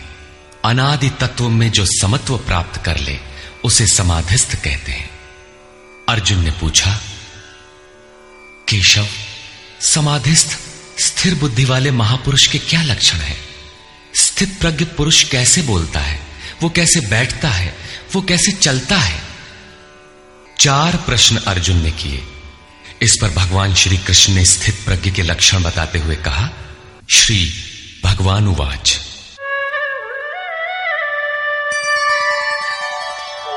प्रजहाति यदा कामान् सर्वान् पार्थमनोगतान् आत्मन्येवात्मना तुष्टः। स्थितप्रज्ञस्तदोच्यते। पार्थ जब मनुष्य मन में स्थित संपूर्ण कामनाओं को त्याग देता है तब वो आत्मा से ही आत्मा में संतुष्ट हुआ स्थिर बुद्धि वाला कहा जाता है। कामनाओं के त्याग पर ही आत्मा का दिग्दर्शन होता है। ऐसा आत्मा राम आत्मतृप्त महापुरुष ही स्थित प्रज्ञ है। दुःखेष्वनुद्विग्नमनाः सुखेषु विगतस्पृहः। वीतरागभयक्रोधः। स्थितधीर्मुनिरुच्यते। दैहिक, दैविक तथा भौतिक दुखों में जिसका मन उद्विग्न नहीं होता, सुखों की प्राप्ति में जिसकी स्पृहा दूर हो गई है तथा जिसके राग, भय और क्रोध नष्ट हो गए हैं। मननशीलता की चरम सीमा पर पहुँचा हुआ मुनि स्थित प्रज्ञ कहा जाता है। उसके अन्य लक्षण बताते हैं। यह सर्वत्रानभिस्नेहः तत्तत्प्राप्य शुभाशुभम्। नाभिनन्दति न द्वेष्टि। तस्य प्रज्ञा प्रतिष्ठिता। जो पुरुष सर्वत्र स्नेह रहित हुआ, शुभ अथवा अशुभ को प्राप्त होकर न तो प्रसन्न होता है और न द्वेष करता है। उसकी बुद्धि स्थिर है। शुभ वो है जो परमात्म स्वरूप में लगाता है। अशुभ वो है जो प्रकृति की ओर ले जाने वाला होता है। किंतु स्थित प्रज्ञ पुरुष अनुकूल परिस्थितियों से न प्रसन्न होता है। और न प्रतिकूल परिस्थितियों से द्वेष करता है, क्योंकि प्राप्त होने योग्य वस्तु न उससे भिन्न है और न पतित करने वाले विकार ही उसके लिए है। अर्थात, अब साधन से उसका अपना कोई प्रयोजन नहीं रहा। ऐसा व्यक्ति स्थित प्रज्ञ कहा जाता है। यदा संहरते चायम् कूर्मोऽङ्गानीव सर्वशः। इन्द्रियाणीन्द्रियार्थेभ्यः तस्य प्रज्ञा प्रतिष्ठिता। जिस प्रकार कछुआ अपने अंगों को समेट लेता है, ठीक वैसे ही ये पुरुष जब सब ओर से अपने अंगों को समेट लेता है, तब उसकी बुद्धि स्थिर होती है। खतरे को देखते ही कछुआ जिस प्रकार अपने सिर और पैर समेट लेता है, ठीक इसी प्रकार जो पुरुष विषयों में विचरती हुई इंद्रियों को सब ओर से समेटकर हृदय देश में निरोध कर लेता है, उस काल में उस पुरुष की बुद्धि स्थिर होती है। किंतु ये तो एक दृष्टांत मात्र है। खतरे का एहसास मिटते ही कछुआ तो अपने अंगों को पुनः फैला देता है। क्या इसी प्रकार स्थित प्रज्ञ महापुरुष भी विषयों में रस लेने लगता है। इस पर कहते हैं। विषया विनिवर्तन्ते निराहारस्य देहिनः रसवर्जं रसोऽप्यस्य परम दृष्ट्वा निवर्तते। इंद्रियों द्वारा विषयों को न ग्रहण करने वाले पुरुषों के विषय तो निवृत्त हो जाते हैं, क्योंकि वे ग्रहण ही नहीं करते, किंतु उनका राग नहीं निवृत्त होता, आसक्ति लगी रहती है। संपूर्ण इंद्रियों को विषयों से समेटने वाले निष्काम कर्मी का राग भी परम दृष्टवा, परम तत्व परमात्मा का साक्षात्कार करके निवृत्त हो जाता है। महापुरुष कछुए की तरह अपनी इंद्रियों को विषयों में नहीं फैलाता। एक बार जब इंद्रियाँ सिमट गईं तो संस्कार ही मिट जाते हैं। पुनः वे नहीं निकलते। निष्काम कर्मयोग के आचरण द्वारा परमात्मा के प्रत्यक्ष दर्शन के साथ उस पुरुष का विषयों से राग भी निवृत्त हो जाता है। प्रायः चिंतन पथ में हट करते हैं। हट से इंद्रियों को रोककर वे विषय से तो निवृत्त हो जाते हैं, किंतु मन में उनका चिंतन, राग लगा रहता है। ये आसक्ति परम दृष्टवा परमात्मा का साक्षात्कार करने के बाद ही निवृत्त होती है। इसके पूर्व नहीं। पूज्य महाराज जी इस संबंध में अपनी एक घटना बताया करते थे। गृह त्याग से पूर्व उन्हें तीन बार आकाशवाणियाँ हुई थी। हमने पूछा, महाराज जी, आपको आकाशवाणी क्यों हुई? हम लोगों को तो नहीं हुई। तब इस पर महाराज जी कहे, हो ई शंका मोहू के बही रही। अर्थात ये संदेह मुझे भी हुआ था। तब अनुभव में आया कि मैं सात जन्म से लगातार साधु हूँ। चार जन्म तो केवल साधुओं सा वेश बनाए, तिलक लगाए, कहीं विभूति पोते, कहीं कमंडलु लिए विचरण कर रहा हूँ। योग क्रिया की जानकारी नहीं थी, लेकिन पिछले तीन जन्म से बढ़िया साधु हूँ, जैसा होना चाहिए। मुझमें योग क्रिया जागृत थी। पिछले जन्म में पार लग चला था। निवृत्ति हो चली थी, किंतु दो इच्छाएँ रह गई थी। एक तो स्त्री और दूसरी गांजा। अंतर मन में इच्छाएँ थीं, किंतु बाहर से हमने शरीर को दृढ़ रखा। मन में वासना लगी थी, इसलिए जन्म लेना पड़ा। जन्म लेते ही भगवान ने थोड़े ही समय में सब दिखा सुनाकर निवृत्ति दिला दी। दो तीन चटकना दिया और साधु बना दिया। ठीक यही बात श्री कृष्ण कहते हैं कि इंद्रियों द्वारा विषयों को न ग्रहण करने वाले पुरुष के भी विषय तो निवृत्त हो जाते हैं, किंतु साधना द्वारा परम पुरुष परमात्मा का साक्षात्कार कर लेने पर वो विषयों के राग से भी निवृत्त हो जाता है। अतः जब तक साक्षात्कार न हो, कर्म करना है। इंद्रियों को विषयों से समेटना कठिन है। इस पर प्रकाश डालते हैं। यततो ह्यपि कौन्तेय पुरुषस्य विपश्चितः इन्द्रियाणि प्रमाथीनि हरन्ति प्रसभं मनः। कौनते, प्रयत्न करने वाले मेधावी पुरुष की प्रमथनशील इंद्रियाँ उसके मन को बलात् लेती हैं, विचलित कर देती हैं। इसलिए तानि सर्वाणि संयम्य। युक्त आसीत मत्परः वशे हि यस्येन्द्रियाणि, तस्य प्रज्ञा प्रतिष्ठिता। उन संपूर्ण इंद्रियों को संयत करके योग से युक्त और समर्पण के साथ मेरे आश्रित हो। क्योंकि जिस पुरुष की इंद्रियाँ वश में होती हैं, उसी की बुद्धि स्थिर होती है। यहाँ योगेश्वर श्री कृष्ण साधन के निषेधात्मक अवयवों के साथ उसके विधेयात्मक पहलू पर ज़ोर देते हैं। केवल संयम और निषेध से इंद्रियाँ वश में नहीं होती। समर्पण के साथ इष्ट चिंतन अनिवार्य है।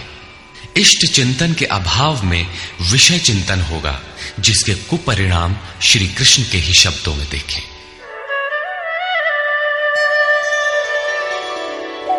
ध्यायतो विषयान् पुंसः सङ्गस्तेषूपजायते सङ्गात् सञ्जायते कामः, कामात् क्रोधोऽभिजायते।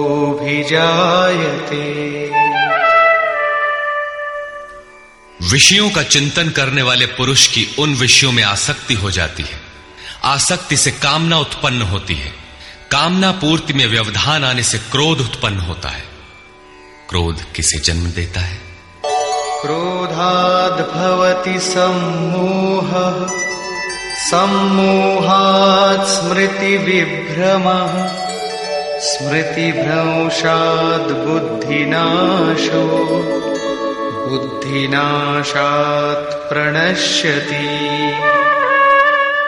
क्रोध से विशेष मूर्ता अर्थात अविवेक उत्पन्न होता है। नित्य अनित्य वस्तु का विचार नहीं रह जाता। अविवेक से स्मरण शक्ति भ्रमित हो जाती है। जैसा अर्जुन को हुआ था। भ्रमतीव च में मन। गीता के समापन पर उसने कहा, नष्टो मोह स्मृतिर्लब्धा। क्या करें, क्या न करें, इसका निर्णय नहीं हो पाता। स्मृति भ्रमित होने से योग परायण बुद्धि नष्ट हो जाती है और बुद्धि नाश होने से ये पुरुष अपने श्रेय साधन से च्युत हो जाता है। यहाँ श्री कृष्ण ने बल दिया है कि विषयों का चिंतन नहीं करना चाहिए। साधक को नाम, रूप, लीला और धाम में ही कहीं लगे रहना चाहिए। भजन में ढील देने पर मन विषयों में जाएगा। विषयों के चिंतन से आसक्ति हो जाती है। आसक्ति से उस विषय की कामना साधक के अंतर मन में होने लगती है। कामना की पूर्ति में व्यवधान होने पर क्रोध क्रोध से अविवेक अविवेक से स्मृति भ्रम और स्मृति भ्रम से बुद्धि नष्ट हो जाती है। निष्काम कर्म योग को बुद्धि योग कहा जाता है। क्योंकि बुद्धि स्तर पर इसमें विचार रखना चाहिए कि कामनाएँ न आने पाए, फल है ही नहीं। कामना आने से यह बुद्धि योग नष्ट हो जाता है।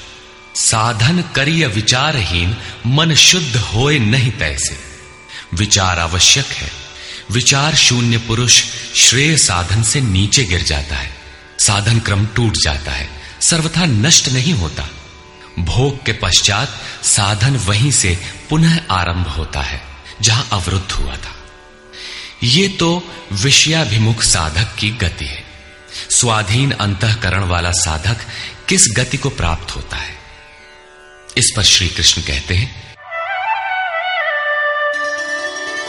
रागद्वेष वियुक्तैस्तु विषयानीन्द्रियैश्चरन् आत्मवश्यैर्विधेयात्मा प्रसादमधिगच्छति। आत्मा की विधि को प्राप्त प्रत्यक्षदर्शी महापुरुष, राग द्वेष से रहित, वश में की हुई अपनी इंद्रियों द्वारा विषयान चरण, विषयों में विचरता हुआ भी प्रसाद मधिगच्छति अंतकरण की निर्मलता को प्राप्त होता है।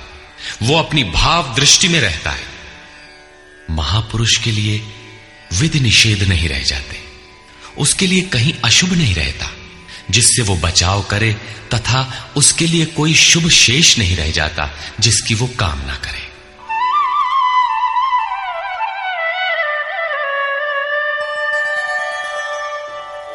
प्रसादे सर्वदुःखानाम् हानिरस्योपजायते। प्रसन्नचेतसो याशु। बुद्धिः पर्यवतिष्ठते। भगवान के पूर्ण कृपा प्रसाद भगवत्ता से संयुक्त होने पर इसके संपूर्ण दुखों का अभाव हो जाता है। दुखालयम, अशाश्वतम संसार का अभाव हो जाता है और उस प्रसन्न चित्त वाले पुरुष की बुद्धि शीघ्र ही अच्छी प्रकार स्थिर हो जाती है। किंतु जो योग युक्त नहीं है उनकी दशा पर प्रकाश डालते हैं। नास्ति बुद्धिरयुक्तस्य न चायुक्तस्य भावना न चाभावयतः शान्तिः अशान्तस्य कुतः सुखम्। योग साधन रहित पुरुष के अंतकरण में निष्काम कर्मयुक्त बुद्धि नहीं होती। उस अयुक्त के अंतकरण में भाव भी नहीं होता। भावना रहित पुरुष को शांति कहा? और अशांत पुरुष को सुख कहा? योग क्रिया करने से कुछ दिखाई पड़ने पर ही भाव बनता है। जाने बिनु ना होई परतीति। भावना बिना शांति नहीं मिलती। और शांति रहित पुरुष को सुख अर्थात शाश्वत सनातन की प्राप्ति नहीं होती।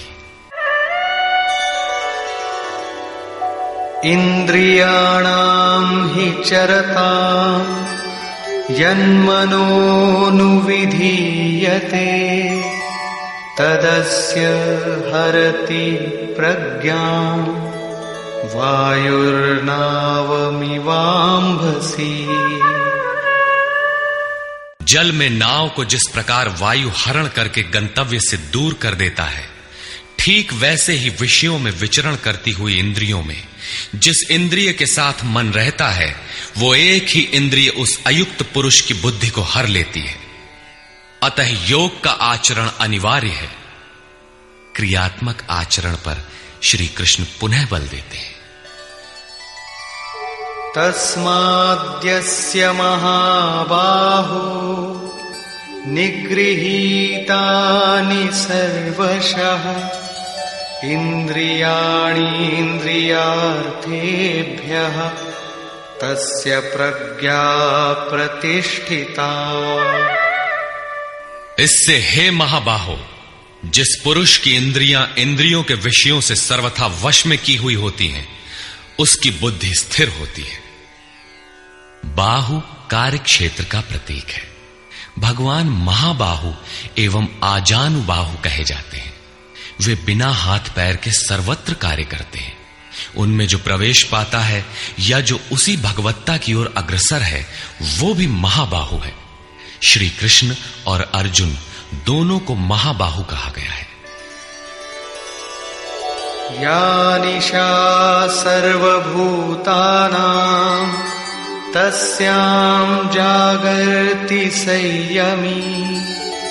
यस्याम् जाग्रति भूतानि, सा निशा पश्यतो मुनि। संपूर्ण भूत प्राणियों के लिए वो परमात्मा रात्रि के तुल्य है, क्योंकि दिखाई नहीं देता। न विचार ही काम करता है, इसलिए रात्रि सदृश है। उस रात्रि में परमात्मा में संयमी पुरुष भली प्रकार देखता है, चलता है, जागता है, क्योंकि वहाँ उसकी पकड़ है। योगी इंद्रियों के संयम द्वारा उसमें प्रवेश पा जाता है। जिन नाशवान सांसारिक सुख भोग के लिए संपूर्ण प्राणी रात दिन परिश्रम करते हैं, योगी के लिए वही निशा है। रमा विलासु राम अनुरागी, तजत बमन जिमि जन बड़ भागी। जो योगी परमार्थ पथ में निरंतर सजग और भौतिक ऐषणाओं से सर्वथा निष्प्रिय होता है, वही उस इष्ट में प्रवेश पाता है। वो रहता तो संसार में ही है, किंतु संसार का उस पर प्रभाव नहीं पड़ता। महापुरुष की इस रहनी का चित्रण देखें। आपूर्यमाणमचलप्रतिष्ठम् समुद्रमापः प्रविशन्ति यद्वत् तद्वत् कामायम् प्रविशन्ति सर्वे स शान्तिमाप्नोति न कामकामी जैसे सब ओर से परिपूर्ण अचल प्रतिष्ठा वाले समुद्र में नदियों के जल उसको चलायमान न करते हुए बड़े वेग से उसमें समा जाते हैं। ठीक वैसे ही परमात्मा में स्थित स्थित प्रज्ञ पुरुष में संपूर्ण भोग विकार उत्पन्न किए बिना समा जाते हैं। ऐसा पुरुष परम शांति को प्राप्त होता है, न कि भोगों को चाहने वाला। भयंकर वेग से बहने वाली सहस्त्रों नदियों के स्रोत फ़सल को नष्ट करते हुए, हत्याएँ करते हुए, नगरों को डुबाते हुए, हाहाकार मचाते हुए बड़े वेग से समुद्र में गिरते हैं।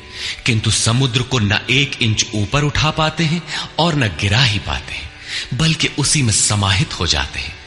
ठीक इसी प्रकार स्थित प्रज्ञ महापुरुष के प्रति संपूर्ण भोग उतने ही वेग से आते हैं, किंतु समाहित हो जाते हैं।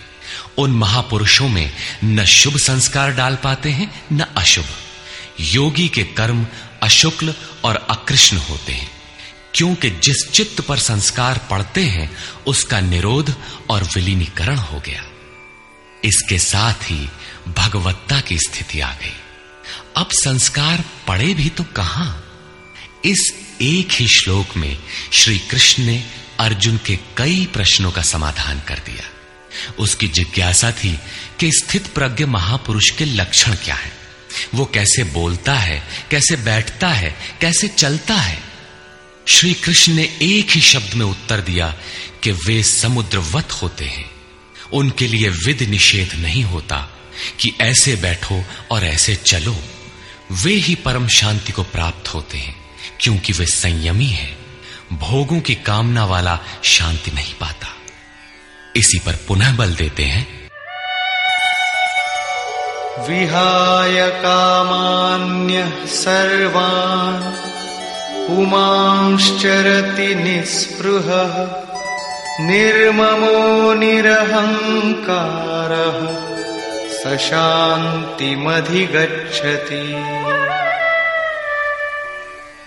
जो पुरुष संपूर्ण कामनाओं को त्याग कर, निर्मम, मैं और मेरे के भाव तथा अहंकार और स्प्रिया से रहित होता हुआ बरतता है, वो उस परम शांति को प्राप्त होता है, जिसके बाद कुछ भी पाना शेष नहीं रह जाता। एषा ब्राह्मी स्थिति पार्थ नैनाम प्राप्य विमुह्यति। स्थित्वा स्यामन्तकालेऽपि ब्रह्मनिर्वाणमृच्छति। पार्थ, उपर्युक्त स्थिति ब्रह्म को प्राप्त हुए पुरुष की स्थिति है। समुद्रवत उन महापुरुषों में विषय नदियों की तरह समा जाते हैं। वे पूर्ण संयमी और प्रत्यक्षता परमात्मदर्शी हैं। केवल अहम ब्रह्मास्मि पढ़ लेने या रट लेने से यह स्थिति नहीं मिलती। साधन करके ही इस ब्रह्म की स्थिति को पाया जाता है। ऐसा महापुरुष ब्रह्म निष्ठा में स्थित रहते हुए शरीर के अंत काल में भी ब्रह्मानंद को ही प्राप्त होता है। निष्कर्ष। प्रायः कुछ लोग कहते हैं कि दूसरे अध्याय में गीता पूर्ण हो गई। किंतु यदि केवल कर्म का नाम मात्र लेने से कर्म पूरा हो जाता हो, तब तो गीता का समापन माना जा सकता है। इस अध्याय में योगेश्वर श्री कृष्ण ने यही बताया कि, अर्जुन, निष्काम कर्मयोग के विषय में सुन, जिसे जानकर तू संसार बंधन से छूट जाएगा। कर्म करने में तेरा अधिकार है, फल में कभी नहीं। कर्म करने में तेरी अश्रद्धा भी ना हो। निरंतर करने के लिए तत्पर हो जा। इसके परिणाम में तू परम दृष्टवा, परम पुरुष का दर्शन कर स्थित प्रज्ञ बनेगा, परम शांति पाएगा। किंतु यह नहीं बताया कि कर्म है क्या। यह सांख्य योग नामक अध्याय नहीं है। यह नाम शास्त्रकार का नहीं, अपितु टीकाकारों की देन है। वे अपनी बुद्धि के अनुसार ही ग्रहण करते हैं तो आश्चर्य क्या है? इस अध्याय में कर्म की गरिमा, उसे करने में बरती जाने वाली सावधानी और स्थित प्रज्ञ के लक्षण बताकर श्री कृष्ण ने अर्जुन के मन में कर्म के प्रति उत्कंठा जागृत की है। उसे कुछ प्रश्न दिए हैं। आत्मा शाश्वत है, सनातन है, उसे जानकर तत्वदर्शी बनो। उसकी प्राप्ति के दो साधन हैं। ज्ञान योग और निष्काम कर्म योग अपनी शक्ति को समझकर, हानि लाभ का स्वयं निर्णय लेकर, कर्म में प्रवृत्त होना ज्ञान मार्ग है, तथा इष्ट पर निर्भर होकर समर्पण के साथ उसी कर्म में प्रवृत्त होना निष्काम कर्म मार्ग या भक्ति मार्ग है। गोस्वामी तुलसीदास ने दोनों का चित्रण इस प्रकार किया है। मोरे प्रौढ़ तनय सम ज्ञानी, बालक सुत समदास अमानी। जन ही मोर बल निज बल ताही, दुह कह काम क्रोध रिपु आही। मेरे दो प्रकार के भजने वाले हैं। एक ज्ञान मार्गी, दूसरा भक्ति मार्गी। निष्काम कर्म मार्गी या भक्ति मार्गी शरणागत होकर मेरा आश्रय लेकर चलता है। ज्ञान योगी अपनी शक्ति सामने रखकर, अपनी हानि लाभ का विचार कर, अपने भरोसे चलता है, जबकि दोनों के शत्रु एक ही हैं ज्ञान मार्गी को काम, क्रोधादि शत्रुओं पर विजय पाना है, और निष्काम कर्म योगी को भी इन्हीं से युद्ध करना है। कामनाओं का त्याग दोनों करते हैं, और दोनों मार्गों में किया जाने वाला कर्म भी एक ही है। इस कर्म के परिणाम में परम शांति को प्राप्त हो जाओगे। लेकिन यह नहीं बताया कि कर्म है क्या। अब आपके भी समक्ष कर्म एक प्रश्न है। अर्जुन के मन में भी कर्म के प्रति जिज्ञासा हुई। तीसरे अध्याय के आरंभ में ही उसने कर्म विषयक प्रश्न प्रस्तुत किया। अतः, ओम तत्सदिति श्रीमद भगवद गीता सुपनिषत्सु ब्रह्म विद्यायाम योग शास्त्रे श्री कृष्ण अर्जुन संवादे कर्म जिज्ञासा नाम द्वितीयो अध्याय। इस प्रकार स्वामी अड़गड़ानंद कृत श्रीमद भगवद गीता के भाष्य यथार्थ गीता का दूसरा अध्याय पूर्ण होता है। हरिओम तत्सत